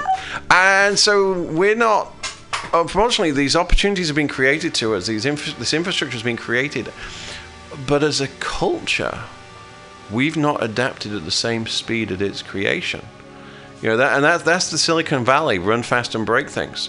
And unfortunately, breaking things includes society, cultures, and communities. Right. Um, you look at the divisiveness. Do you think it's a coincidence that the rea- the, the result of the um, uh, Florida governor election, over a million people casted their vote? But it came down to less than a few thousand. I mean, when you're talking about devices and divisive Yeah. and you're nearly one to one relationship, And I noticed that on that when we did the elections. It And was it's not the 50 first 50 time. on everything. Everything was 50 50. and it's it's and, and and that is because the the echo chambers that we've created and the security side of this is even more fun because you know most of the people listening to this will use the same password for Facebook as they do for their email account, which they and they'll use a version of that for their back. And I and I do that, but what's the problem? Well, once I've guessed one of them, I know your email address is probably going to be at gmail.com or at yahoo.com. If you've had the same Yahoo account and, e- and, and password for the last four years, then bear in mind that there's about 30 million people It's actually like me. it's actually Hotmail. Uh, That's they, how gross I am. They haven't been breached for a while, but if you've not changed your password in the last five years, then I can probably get your password in about 20 seconds. Really? Yeah, there's a, it's a published list. What? Yeah. I Yahoo just had I, to give hand over money recently. I can't do more passwords. I can't remember. I finally get passwords I can remember, and then they make me change them. So that's why you need to be sponsored by somebody like Dashlane. and I'm not going to call a shill for them, but um, I have a father-in-law, and he's a lovely man, and he writes his passwords down, or he uses the same version of them all the time, and it's like you're a security nightmare, and you have access to pictures of my kid naked in a bath, you know. So Yeah. we're going to be changing that. Well, naked in a bath is not a problem. I mean, I guess no, none of it's. That's the thing about pornography. It's not like, a problem for me. line? It's a problem for the people that Who- have a problem. Right. The problem, exactly. A problem for the people that have a problem. It's just like pictures of naked women aren't a problem unless you're like standing, you know, underneath a statue, underneath the boobs of a statue, wanking your yanker. Uh, I'm so worried about the. Are you worried? You brought a baby into the world. Are you worried about the future? You feel pretty okay about it? I'm worried for the rest of the world. She's going to be fine. She's going to kick their ass. she's she's got she's got a she's got an amazing mother who is one of the most determined, well organized, thoughtful, intelligent people I've ever had the pleasure of knowing. And she's got a dad who is a raging sociopath um, with an accent. So she's going to be well She's equipped to handle this world. fine. She already be- she she uh, uh, and I'm not proud and I'm not condoning violence. she beat the crap out of a four year old the other day. Wow. I was so we were, we you know the, the we can't complain about the the, the, the ash situation because we're on the we're on the good side of this. Oh, you didn't have to breathe it? How nice for you. No, I had to. Uh, it just wasn't being created by my house burning down all my life. Oh. Um, I, uh, I I've never been as we approach Thanksgiving. I've never been so grateful in my life, and I mean like this is I'm this is as close to humble as I'm capable. um, I but we we she'd been the kid has been caged up in the house for a couple of days. Yeah, because of the air quality. Bouncing off the walls. Yeah, absolutely. I mean, my wife did everything. We were wearing our masks to go outside. We put, you know, cat whiskers on them. We did everything we could, and she'd be like, wear it for three seconds, and then start screaming. yeah. So she got confined to, to confined to barracks, and I took her to Kitopia at the weekend, which was, you know, like a hundred kids, sixteen different versions of flu, um, Yeah. And And the, and the ball pit alone. Well, the ball pit is just its own disgusting um, petri dish of humanity, and she's bouncing around in there, and all of a sudden, I'm just this this the reality of of life is there. It's like this four-year-old looks at my kid who's holding this toy that she is really enjoying playing with, and he says he wants that, and he pushes her in the shoulder. And I instantly feel sorry for this for this kid. He's four years old. He's looking at life. Nothing bad's ever happened to him. And then my kid comes at him with a two-one combination. Wow. She's smaller than him, but you know she's got uh, she's got that terrier spirit. We have Scottish terriers at home, and my kid was pretty much raised by one. and she's just like, I don't care about your size, crew cut. You're going down. wow. She clotheslined a Seahawks fan. I mean, um, couple of, couple of weeks ago, couple, last July, we were in Puyallup up in uh, up in Washington State, and they they um, they've got so much water. They have fountains that kids can play in. Can you Yeah. imagine that? Yeah, it's just it's too cold for them to enjoy. Um, so she's playing in this water fountain. This kid comes up to her and pushes her out of the way. Oh, my kid just walks it off. No, my kid was thinking. She walks around. She comes back. Soon the fountains die down. Someone presses a button. They comes up. She uses that as distraction. She runs at him. He's on wet ground. She pulls her arm up, and she clotheslines him. Wow. And now my kitty's just wearing because we'd been out cycling. So she was riding around the back. So she's just wearing leggings, bare feet. She's not wearing a top. Two-year-old. don't Yeah, really it's boots, fine. You know, Yeah, it's fine. it's fine. And she's got she's a little girl. She has like a boy haircut. No one Yeah. knows. And this guy, fat guy. I mean, he makes me look like you know one of Jenny Craig's finest accomplishments. uh, goes, your son just beat my boy, and I just said, um, actually that was my daughter. And he went, oh, oh. Junior, get your ass out of here!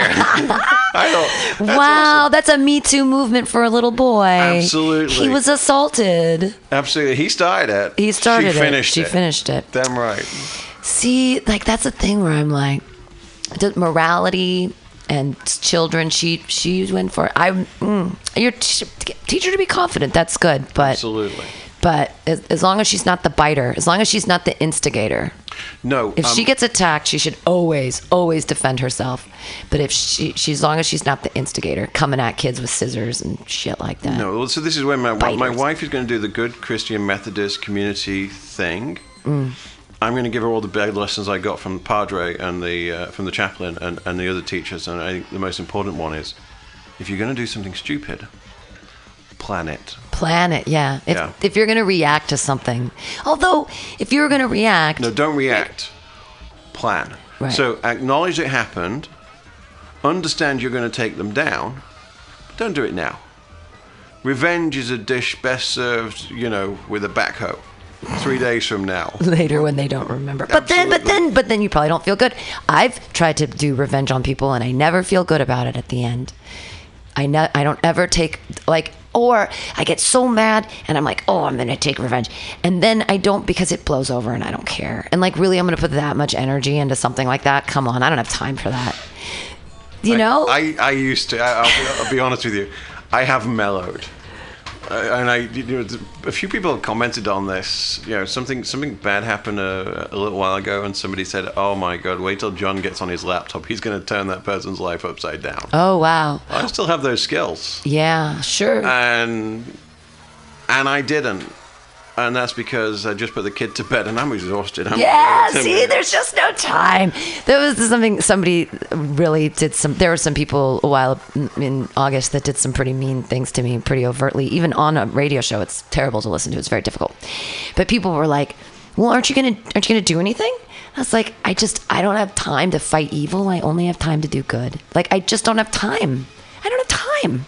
No, but I've got friends at the NSA who do have time, so you let me have those details. Oh no, it's right. They're just the- it's stupid little comedian stuff. I mean, it's it was actually it was bigger, but it was fine. It's fine. It's fine. it's is also small potatoes. Give me a break. That's why it doesn't matter what my what my passwords are because I have nothing for anyone to take. Like, what are you gonna? you don't know that because we, once I've got your social security number, then you find out. Well, you don't find out that you know with your credit. I don't have any credit. Yeah, you would. You believe? You know what? The, the world has changed. You now only need three percent to buy a house again, not twenty percent. People just don't realize the world has changed in the last few years. So all of a sudden, I can use your details, buy a condo, rent it out, screw with it, and it's you that's going to suffer. Um, it, it's a real. I, I, I'm not. So the next thing I'm going to do, I'll talk about it. But no, it's a real thing. But use a professional um, password um, app. They are good. There was a couple, um, you know, Dashlane's one um, that, that, that I've used in the past. Um, I use another one. It's got red in the logo, and I can't remember his name, which is the family account. And those things are there to help you. They're not. They're they're probably one of the best investments. The other thing is you use Facebook. Don't do public. So only share with friends. Oh no, but that's the thing. This entire business is based on Facebook because No, it's only the free that's platform. Why when you tagged me, when you hit me, I said, "Can you tag my public profile?" Right. Uh, Big John, I want the whole world to know about Big John. He's a moron, and he can handle it. But John Garside, with the pictures of the kid and naked in the bathtub, right. that's not See, but going into the. That's my I keep pub- those lives separate. my pub my my persona on Facebook is me. I'm me. It's I, it's all for promotion. Everything's promotion. I am Mutiny Radio. I am Pam Benjamin. I think it's because I had a life and then did the com- comedy thing. Right. That's, that's Yeah. the the Uh, my old life, I let that go. I don't have. I don't have a life. I don't have. I used to have a house and a car and a husband and dogs and a spa. I used to have all that stuff. Lexus, ooh, but um, not anymore. I just I let that all go. And so there's, but that's the thing. There's nothing. I mean, it's try to try to take. There's nothing to take. What are you gonna take my food stamp balance? Like you're gonna you're gonna. Well, they'd like to, and they'll be in the next. They'll, they'll the hack next into my yeah, they'll, they'll, they'll hack into my it. food stamp balance and like you know like oh god don't take my seventy seven dollars a month I need it like what are you guys doing and I have a very I have a very low overhead I have this very I, li- I exist on a very small I just economy. like the fact that Whole Foods has a sign that says we take EBT. yeah they absolutely do and they shame you before you have to tell them before you use the card they do shame you Really? Yeah. Uh, Trader Joe's doesn't. You can just use it straight up. Same thing with Walgreens uh, and Safeway. You just use it and press a button and it's fine. You can look like you're using a card just like anyone else. But at Whole Foods, they have to press a special button. So you have to say to them, Is that because they have to go through the list of things you are and aren't allowed? And they're like, no, you're not allowed to buy alcohol and you're not allowed to buy hot things, at least with my food stamps. It's no big deal. The computer knows it. Um, and if I did, then the EBT would take off the balance of the fresh stuff and then I'd have to pay cash for the other stuff. It's no big deal. But at Whole Foods, they make you tell them. So one time they shamed me because I bought some foie gras and they were like, foie gras with food stamps. And, you know, calorie per penny, it's actually not a bad deal. Like it's it's pretty good. I'm It sorry. is. Just because I'm poor doesn't mean I don't have good taste. I love foie gras. I fucking love it. But, you know, they haven't done any foie gras challenges on British Baking Show. They haven't done any like they're they probably do, not. They're probably not going to. they do the game pie. the- well, mm, The the hand the what are they hand raised pies? I, miss Mary. I miss Mary too. Um, is she dead? No, Because she looked. I mean, for a couple of se- for a couple of episodes, it looked like you know like she was the crypt they were troweling it on. Right. Uh, Um. No, I, she looks great. I think she's got to be fine. go, I- go I- on YouTube, and Mary makes a game pie, and the game pie's great. But what you really want is her recipe for cold short pie cases. Right. So not the but hot water method is Sorry, usually I- what they well, use for a hand raised pie. They usually this- use a hot water. This is to make the Melton Mowbray. The Melton Mowbray pork pie is. I mean, apart from me and um, the St James Bible, one of our best exports. all right. But you can't get them because we're not allowed to export pork products to America. Wow. So when my mother came of the over, for- trichinosis or whatever. Well, my mother came over Thanksgiving. I can tell you right now, she did not bring any with her. Oh wow. That's yeah. There you go. and enough and enough British cheese to, you know, cause lactose intolerance for a lifetime. yeah, that's Britain has a lot of cheese too. So you're having a big Thanksgiving tomorrow. Uh, we are. It's uh, uh, we have friends and family coming uh, from over. We always host. That's That's, my me and my wife put uh, put on a pretty good thing, and I mess around with it constantly. Yeah. Well, if you like the British baking show, you got. Well, no, it's not that. It's my wife is very traditional, Midwest, Hmm. and I things I just don't understand. So apparently, strawberry jello, pretzels, and cream is a side dish, That's gross. not dessert. But from Kansas and Nebraska, Hmm. you know, uh, I want some broccoli. Carrots, mashed potatoes. Oh, and some Jello would go good with these. Obviously, not with a Dick Van Dyke accent. I just don't have a Midwest. you all sound like Yosemite Sam to me. Uh, yeah, that that sounds not. That doesn't weird. sound. That doesn't sound right to me. And cranberry fluff. I love cranberry, not cranberry fluff. I love cranberry. Though. so you take it, the quantities are a pound of cranberries, a pound of grounded up uh, red delicious, a quart. Hold on, is it which is this regular cup, regular size of? A liter? Um, not a no, no. In, over here, it's a a thing of whipping cream. a quart, a Not the- pint. is it a pint? a pint is sixteen The ounces. regular, yeah. So, so one of those, and a pound of sugar, and you blend that together. That's cranberry fluff. Oh, I just make. It's like the Midwest can't do cranberries. anything unless it's got a pound of sugar in it. Yeah. Ew. Yeah. That's It's not my. And they're lovely people. We, we still do it on some lemon. We still do it, but we don't put the sugar in it. But Yeah. my, my family goes crazy for their crumbly fluff. Huh. Like we have to make like when I go home tonight, I will be grinding apples and cranberries through midnight. Wow, for the special fluff. Cool. Yeah. Otherwise, no chance of that extra kid. I intend to be an alcoholic. So I, I'll be honest. I invested in children because of alcoholism. Well, and it's that that, that why you can say, "Hey kid, go get me a beer." No, I want the I want the stem cells and kidneys. I- I'll go get my own beer, but I'm gonna want I'm gonna want a transplant at some Sure, point. fair enough. You love your daddy. Give me a kidney. Mm-hmm. Yeah. You got two. That steak and kidney pie. I've always found that gross. No, you just you know what? You've got to clean the kidneys. Right. The problem is if you don't cut the kidneys in half and remove the, the little um, the little tracks from inside, you get that and, and wash them. Same with liver. You've got to wash them out, cut them and wash them. Otherwise, you get the ammonia in them, Ah. and that's what gives you that bit. And also the you, the kidneys, you want to sear them. But not cook them. You want to sear them and then throw them in the pie, so they cook slowly in the pie. Right. Otherwise, you cook it and hard, they just turn into Little rocks. bullets. Yeah, little. yeah, little and it's just uh, cat food. vile. I wouldn't even feed my cat that. Meow. Yeah, man, you, you, the um, you said about British food. I'll be honest with you. A younger version of me, yeah, there was not a lot good with British. British food in the 70s and 80s was pretty grim. But but Gordon Ramsay's doing things. And we gave you Gordon Ramsay, not from a culinary point of view, but to teach you how to swear properly. um, what did you give us? I was in London a couple of weeks ago. There's a Chipotle. Oh, that's so gross. Well, we just we don't have any food No, you couldn't here. send La Vic's. I mean, you sent Chipotle, poisonous pork barbacoa. You couldn't send La Vic's and some orange sauce in, instead. I mean, you know, our special relationship, send good Mexican food, not Right. not Chipotle. That was just rude. no, look, Chipotle's gross. Uh, La Salsa's better than Chipotle. It's too bad they didn't get down there. La Salsa was a chain that was in San Diego. It was good. They had good. They were very good. But Chipotle, I've never I've never appreciated them. I uh, when I was low carbing, I'm, I'm not now, as you can tell. uh, when when I was visit, when I was traveling to America, Chipotle was my go-to for a burrito bowl because it was. But this is this is this is before they started killing people. oh right, I actually This is when Chipotle was actually quite good. I got um, to be paid once to be on one of those things where they ask you questions. What is it called? Um, Oh, panel. yeah, the research panel thing or whatever. And they gave me a $150 um, Visa card. It was so exciting. And they had me answer questions for two hours about what would change my mind about Chipotle.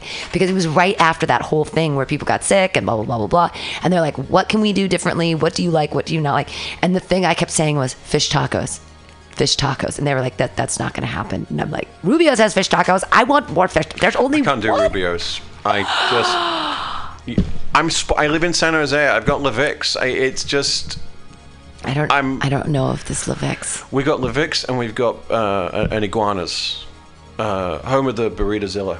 I. I'm someone will correct me on that one. Did you know that San Jose was the um, town where the food truck was invented? I can believe it. The food truck was invented. The first like taco truck food We have the truck. cheese. was, Me, me and the cheesy bandit have got have a relationship. That sounds good. It's not. It's not. Cheesy Bandit. this- They they do uh, they do a grilled cheese with real English cheddar, Interesting. and it's um. I mean, it, it's dark. I mean, it's jar. there's things I I've I done like with I, there's too. things I've done with their cheese grills that I haven't done with my wife. Wow. That's a fun way to wrap up this Some Call Me Tim. Uh, John Garside, you are so entertaining to speak with, and what a jo- what a joy to have on the podcast today on Some Call Me Tim with your own English references. I'm sorry that I made the assumption that the English were anything like the French because they're something. We've gone to war with them to prove the point, and Yeah. good enough. And and this whole Brexit thing is just another one of them. I mean, it's this is where the French said. You do realize we have most of the food, asshole. You know, they, we're gonna win. You're gonna be boiling in a bag again. It's gonna be the '70s all over again. Um, you know, Gordon Ramsay's not gonna. We're now looking. If, if Brexit happens, then all they can look forward to is chlorinated chicken from Kansas. Seriously, they want a free trade agreement with America so we can import chlorinated chicken. When did you buy anything that tasted of um, of domestos or Clorox that you know was something you wanted to eat? Oh man, I, I feel really terrible about our little chicken industry and thing. But I knew when um, 45, our president um, elected or whatever appointed Perdue. Perdue to be the Secretary of Agriculture. I'm like, are you fucking kidding me? Like, okay, they used to be called lobbyists because they weren't allowed in, they had to be in the lobby. They weren't actually allowed in to make laws. That's why they were called lobbyists and they were lobbyists for large corporations. And you just take you take the Perdue Cut out the middleman. cut out the Like, middle, just stick him right in the government. Just Why- stick him right in. Why didn't you just get the minister of beef to be, you know, someone from Tyson's? I Right, mean, just- exactly. it's- it just it doesn't make any sense to me. It's the world is going to hell in a handbasket, and Betsy just- DeVos, of course, you know.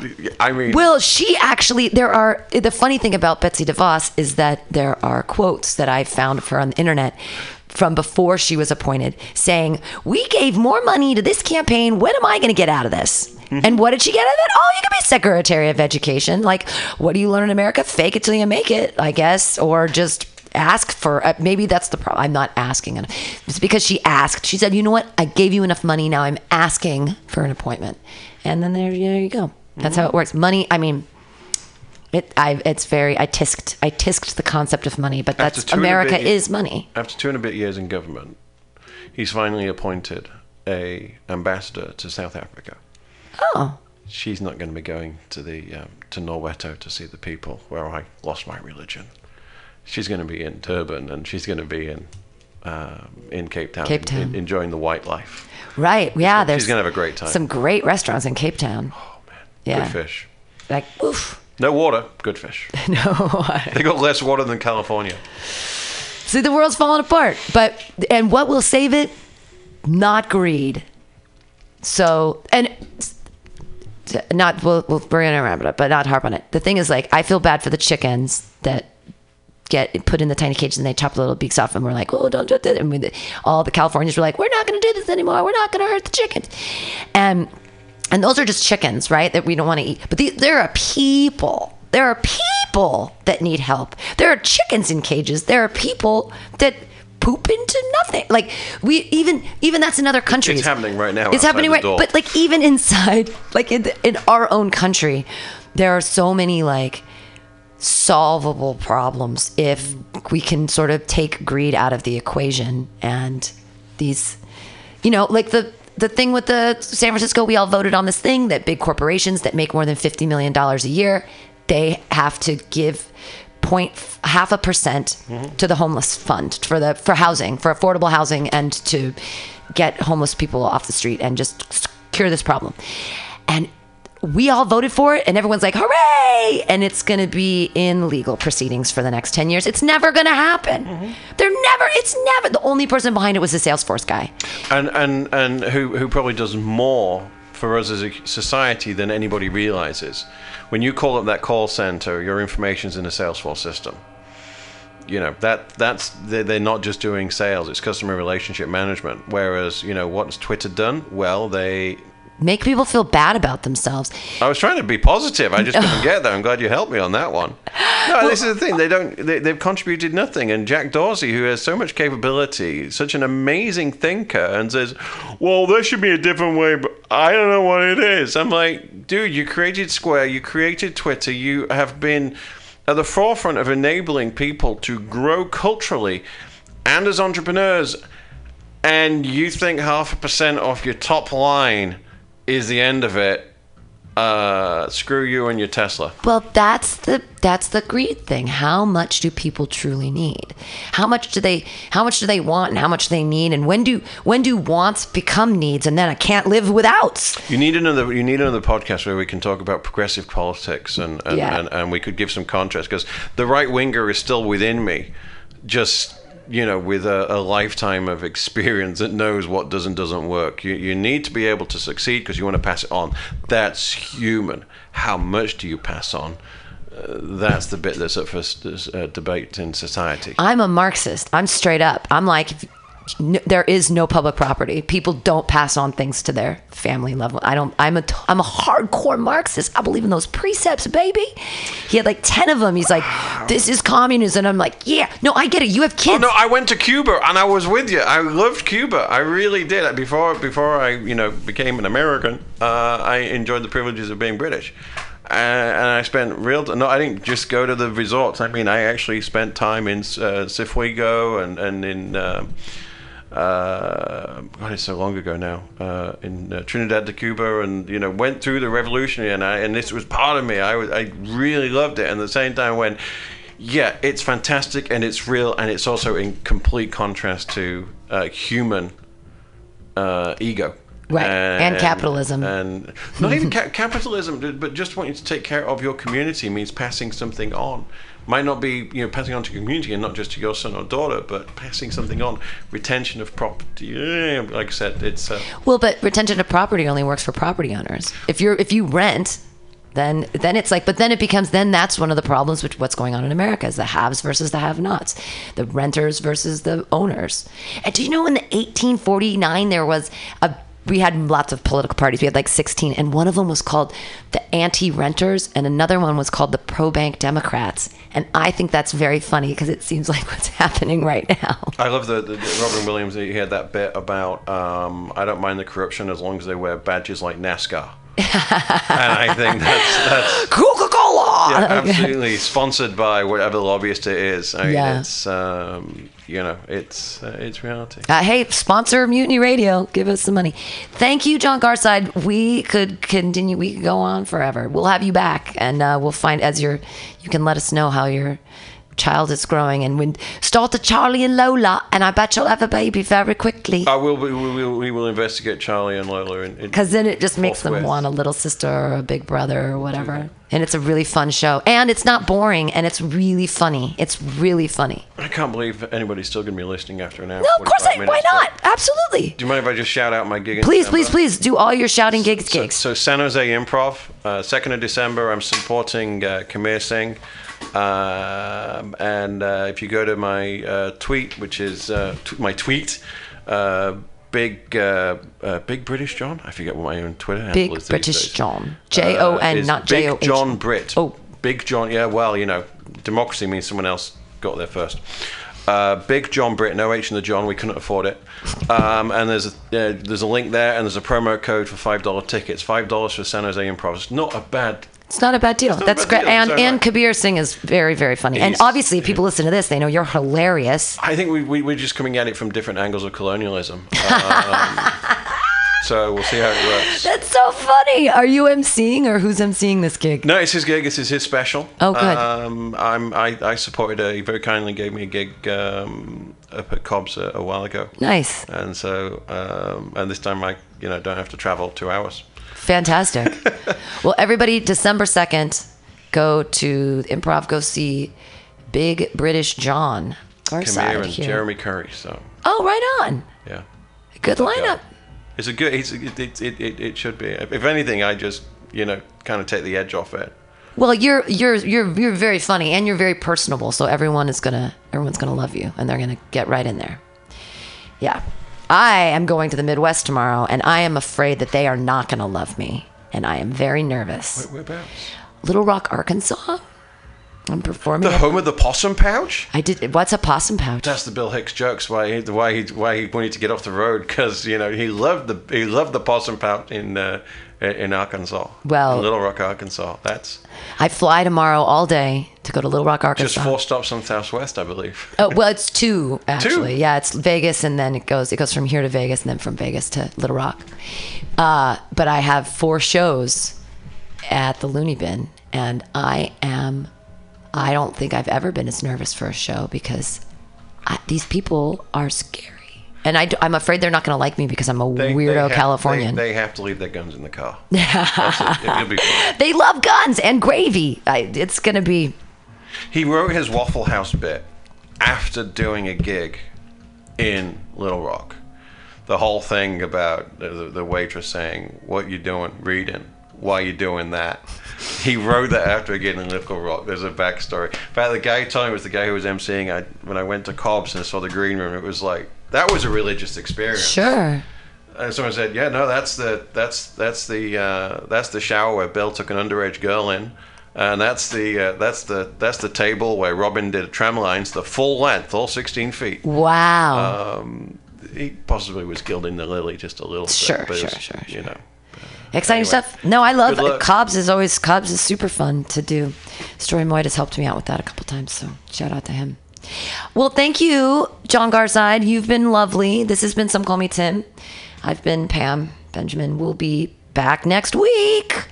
Um, tune in to Fridays, Pamtastic's Comedy Clubhouse and Happy Hour. It's going to be guest hosted by Capital Pilcrow because I'm going to be in Little Rock. Hey, now that I finally understand how to do Instagram, I'll be sending pictures from there of my whatever I'm doing. You have Instagram in Little Rock? Well, no, they have it everywhere, but I just joined Instagram this week because I was like, I'm never going to do this. And I did it for the station. It's all for the station. I would never. I, I can't imagine that people do this. They take pictures of themselves and then I have to look at them too. They take pictures or selfies. It's a selfie, selfie world. I just can't even. Like, people think they look that good. Like, I'm constantly worried about my wrinkles and I don't wear makeup. I don't want you to see me. They have filters. My wife told me. I don't do Instagram either because I'm old and fat and, and full of wrinkles. And, and but apparently there's a filter for it. Well, Jenny Craig and filters. Those are my. That's my future. Yeah, Jenny Craig food's no good. Enjoy your cranberry fool tomorrow. Mm, thank you. Uh, this has been Pam Benjamin again, John Garside. Look him up. And this has been Some Call Me Tim. Bye.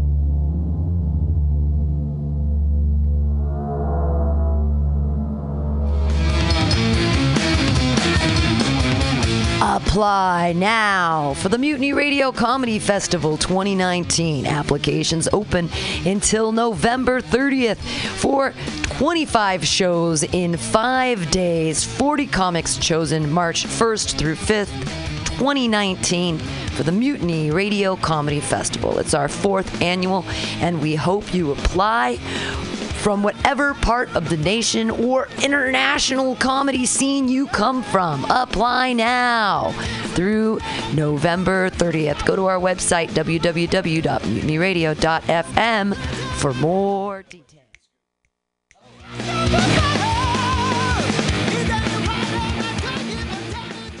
Aloha, mutineers. Stolowitz here. People ask me, Dave, why do you spend so much time listening to MutinyRadio.fm? Well, the answer's simple to me. It's the love I find here. We've got so many great programs here. There's something for everybody, surely. Well, maybe not the Hitler crew, but you know everyone else. Let me tell you about some of my favorite shows here at Mutiny you may not have heard about. Labor and Love with Bill Morgan is every Saturday, 10 a.m. to 12 noon. Bill is passionate about labor, jazz, and solidarity, and he tells you how it is. No BS. If somebody gets a dollar they didn't work for, someone else worked for a dollar they didn't get. I always learn a lot from Labor and Love. It's educational and inspirational. The Common Thread Collective is every Friday from 3 to 6 p.m. with legendary octogenarian Haight Ashbury activist Diamond Dave. With help from his friends, Dave talks news, wisdom, progressive activism, and spirituality. There's also open mic time for music, poetry, and stories. Comics got to hold off till happy hour, though. Oh, and check out Flat Black Plastic with Scott Walker, Saturdays from noon to 2. The title says it all classic vinyl albums with no apologies. Great stuff! You can listen in live to these fine programs on mutinyradio.fm or download the podcast at your convenience on Apple iTunes. What a deal! Authentic, real San Francisco love. That's what keeps our ship afloat.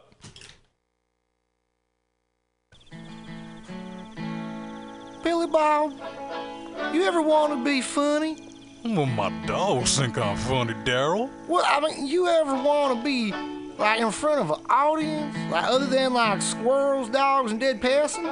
Oh, shit. From time to time, I've given it a thought or two. You know, if you go to Joke Workshop, there's more than two peoples paying attention to your jokes, and they ain't even gonna be jerks about it. Daryl, are you serious? I can get people to listen to my jokes? And they'll even say nice things, dude, before they tell you how to get improvements. No way. What is this dag nabbit thing called? It's Joke Workshop. Joke Workshop? Yep, every Monday, 6 to 8 p.m. on the Mutant Radius. So you're saying I could tell my jokes every Monday from 6 to 8? That's what I'm saying. It's the Joke Workshop Mondays, 6 to 8 p.m.s at the Mutant Radius. Yahoo! Are you tired of swimming through a sea of podcasts? Are ye on a raft without a paddle? Well, gather around me, sea dogs, and get aboard me pirate ship as we set sail for the seas of mutinyradio.fm. From there, you can captain your own pirate ship as you sail through over 44 different shows for all of your listening pleasures. They've got live comedy to small business advice, LGBTQ friendly to sports, vinyl to gutter punk. MutinyRadio.fm has the best programming the internet ocean has to offer you. I bet my peg leg on it, or I ain't scurvy shit-faced McRat.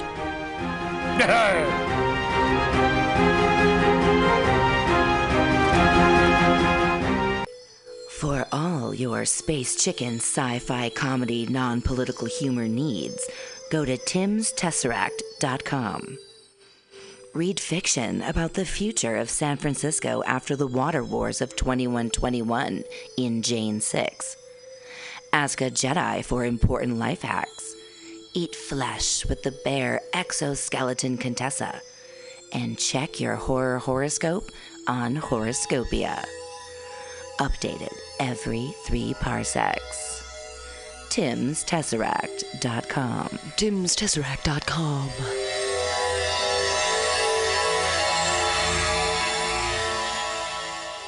Everybody should listen to Mutiny Radio at mutinyradio.fm. It's a great place to listen to crazy things.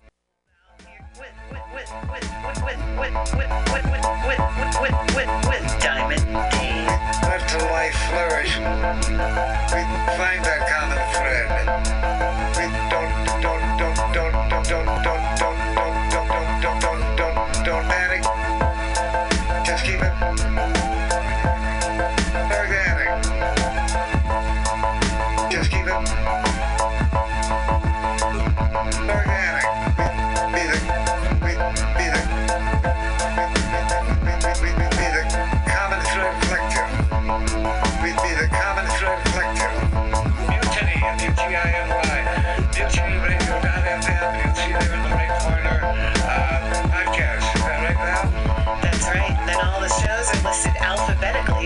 Just scroll down and you'll find Common Thread Collective. You can also get the Common Thread Collective and Women's Magazine for free on iTunes. Unfortunately, the only weird part is because there's so many comedy shows at this station, we're actually under the free comedy section.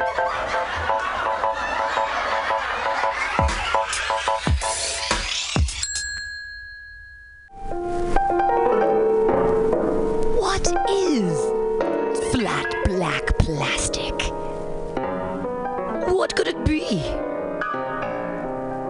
It's exactly what you think it is flat, black, plastic, vinyl, records, round, played, mixed.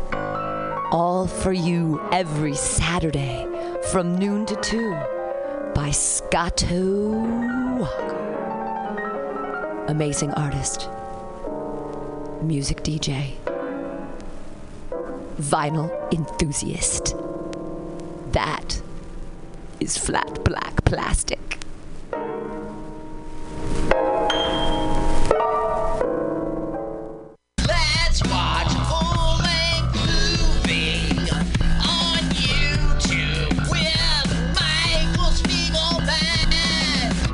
I'm Michael Spiegelman. And I am Carl Not Spiegelman. Join us every Sunday, 2 to 4 p.m. Pacific Standard Time on mutinyradio.fm for Let's watch a full-length movie on. YouTube. We watch the best movies that uh, aren't they good? Well, they're chosen. Uh, here's you. his theme song again. Bye. Okay, bye. Watch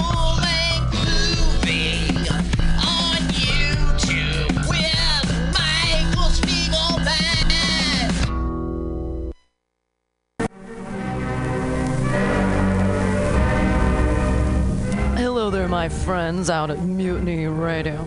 Chester Cashcock here, giving you my love and regards as well as Moofy's over there. And you know, anytime I go swimming in my vault of rare coins and piles and piles of filthy cash, I can't help but listen to Pamtastic's Comedy Clubhouse every Friday from 8 to 10. They have a fun time at Pamtastic's deep in the mission where you can laugh off your tushy every Friday for a mere $10. And $10, I mean, that's what I use to wipe my tushy with, so to wipe it off for is it's indubitious. And if you can't make it to Mutiny Radio, don't worry, don't fret at all. You can simply download the podcast post show in the comfort of anywhere, like your Aspen summer cottage on the mountain ridge with the kayaks. Just go to podcast.pcrcollective.org or mutinyradio.fm podcasts and look for Comedy Clubhouse with a K. You can download it for free. But we'd love to see you every Friday, 8 to 10, down here at Mutiny Radio. Laugh off your tushy and save your life. Because you know what's better than laughter? Well, it's a cash cock, baby.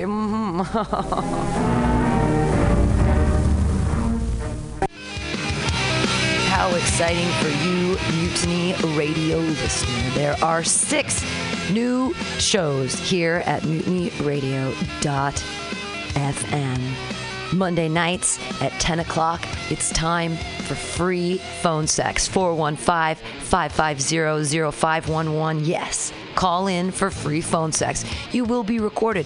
It is a podcast, but will that phone sex be free? Absolutely. 10 a.m. Mondays, it's time for everyday conversations on race with everyday people. With Sima Lieberman, everyday people talking about race every week. Different everyday people talking about race. On Tuesdays, 10 o'clock, it's spiritual psychology with Renee McKenna. Meditate, it'll heal ya. Then at noon, stick around, Sergio Navarro.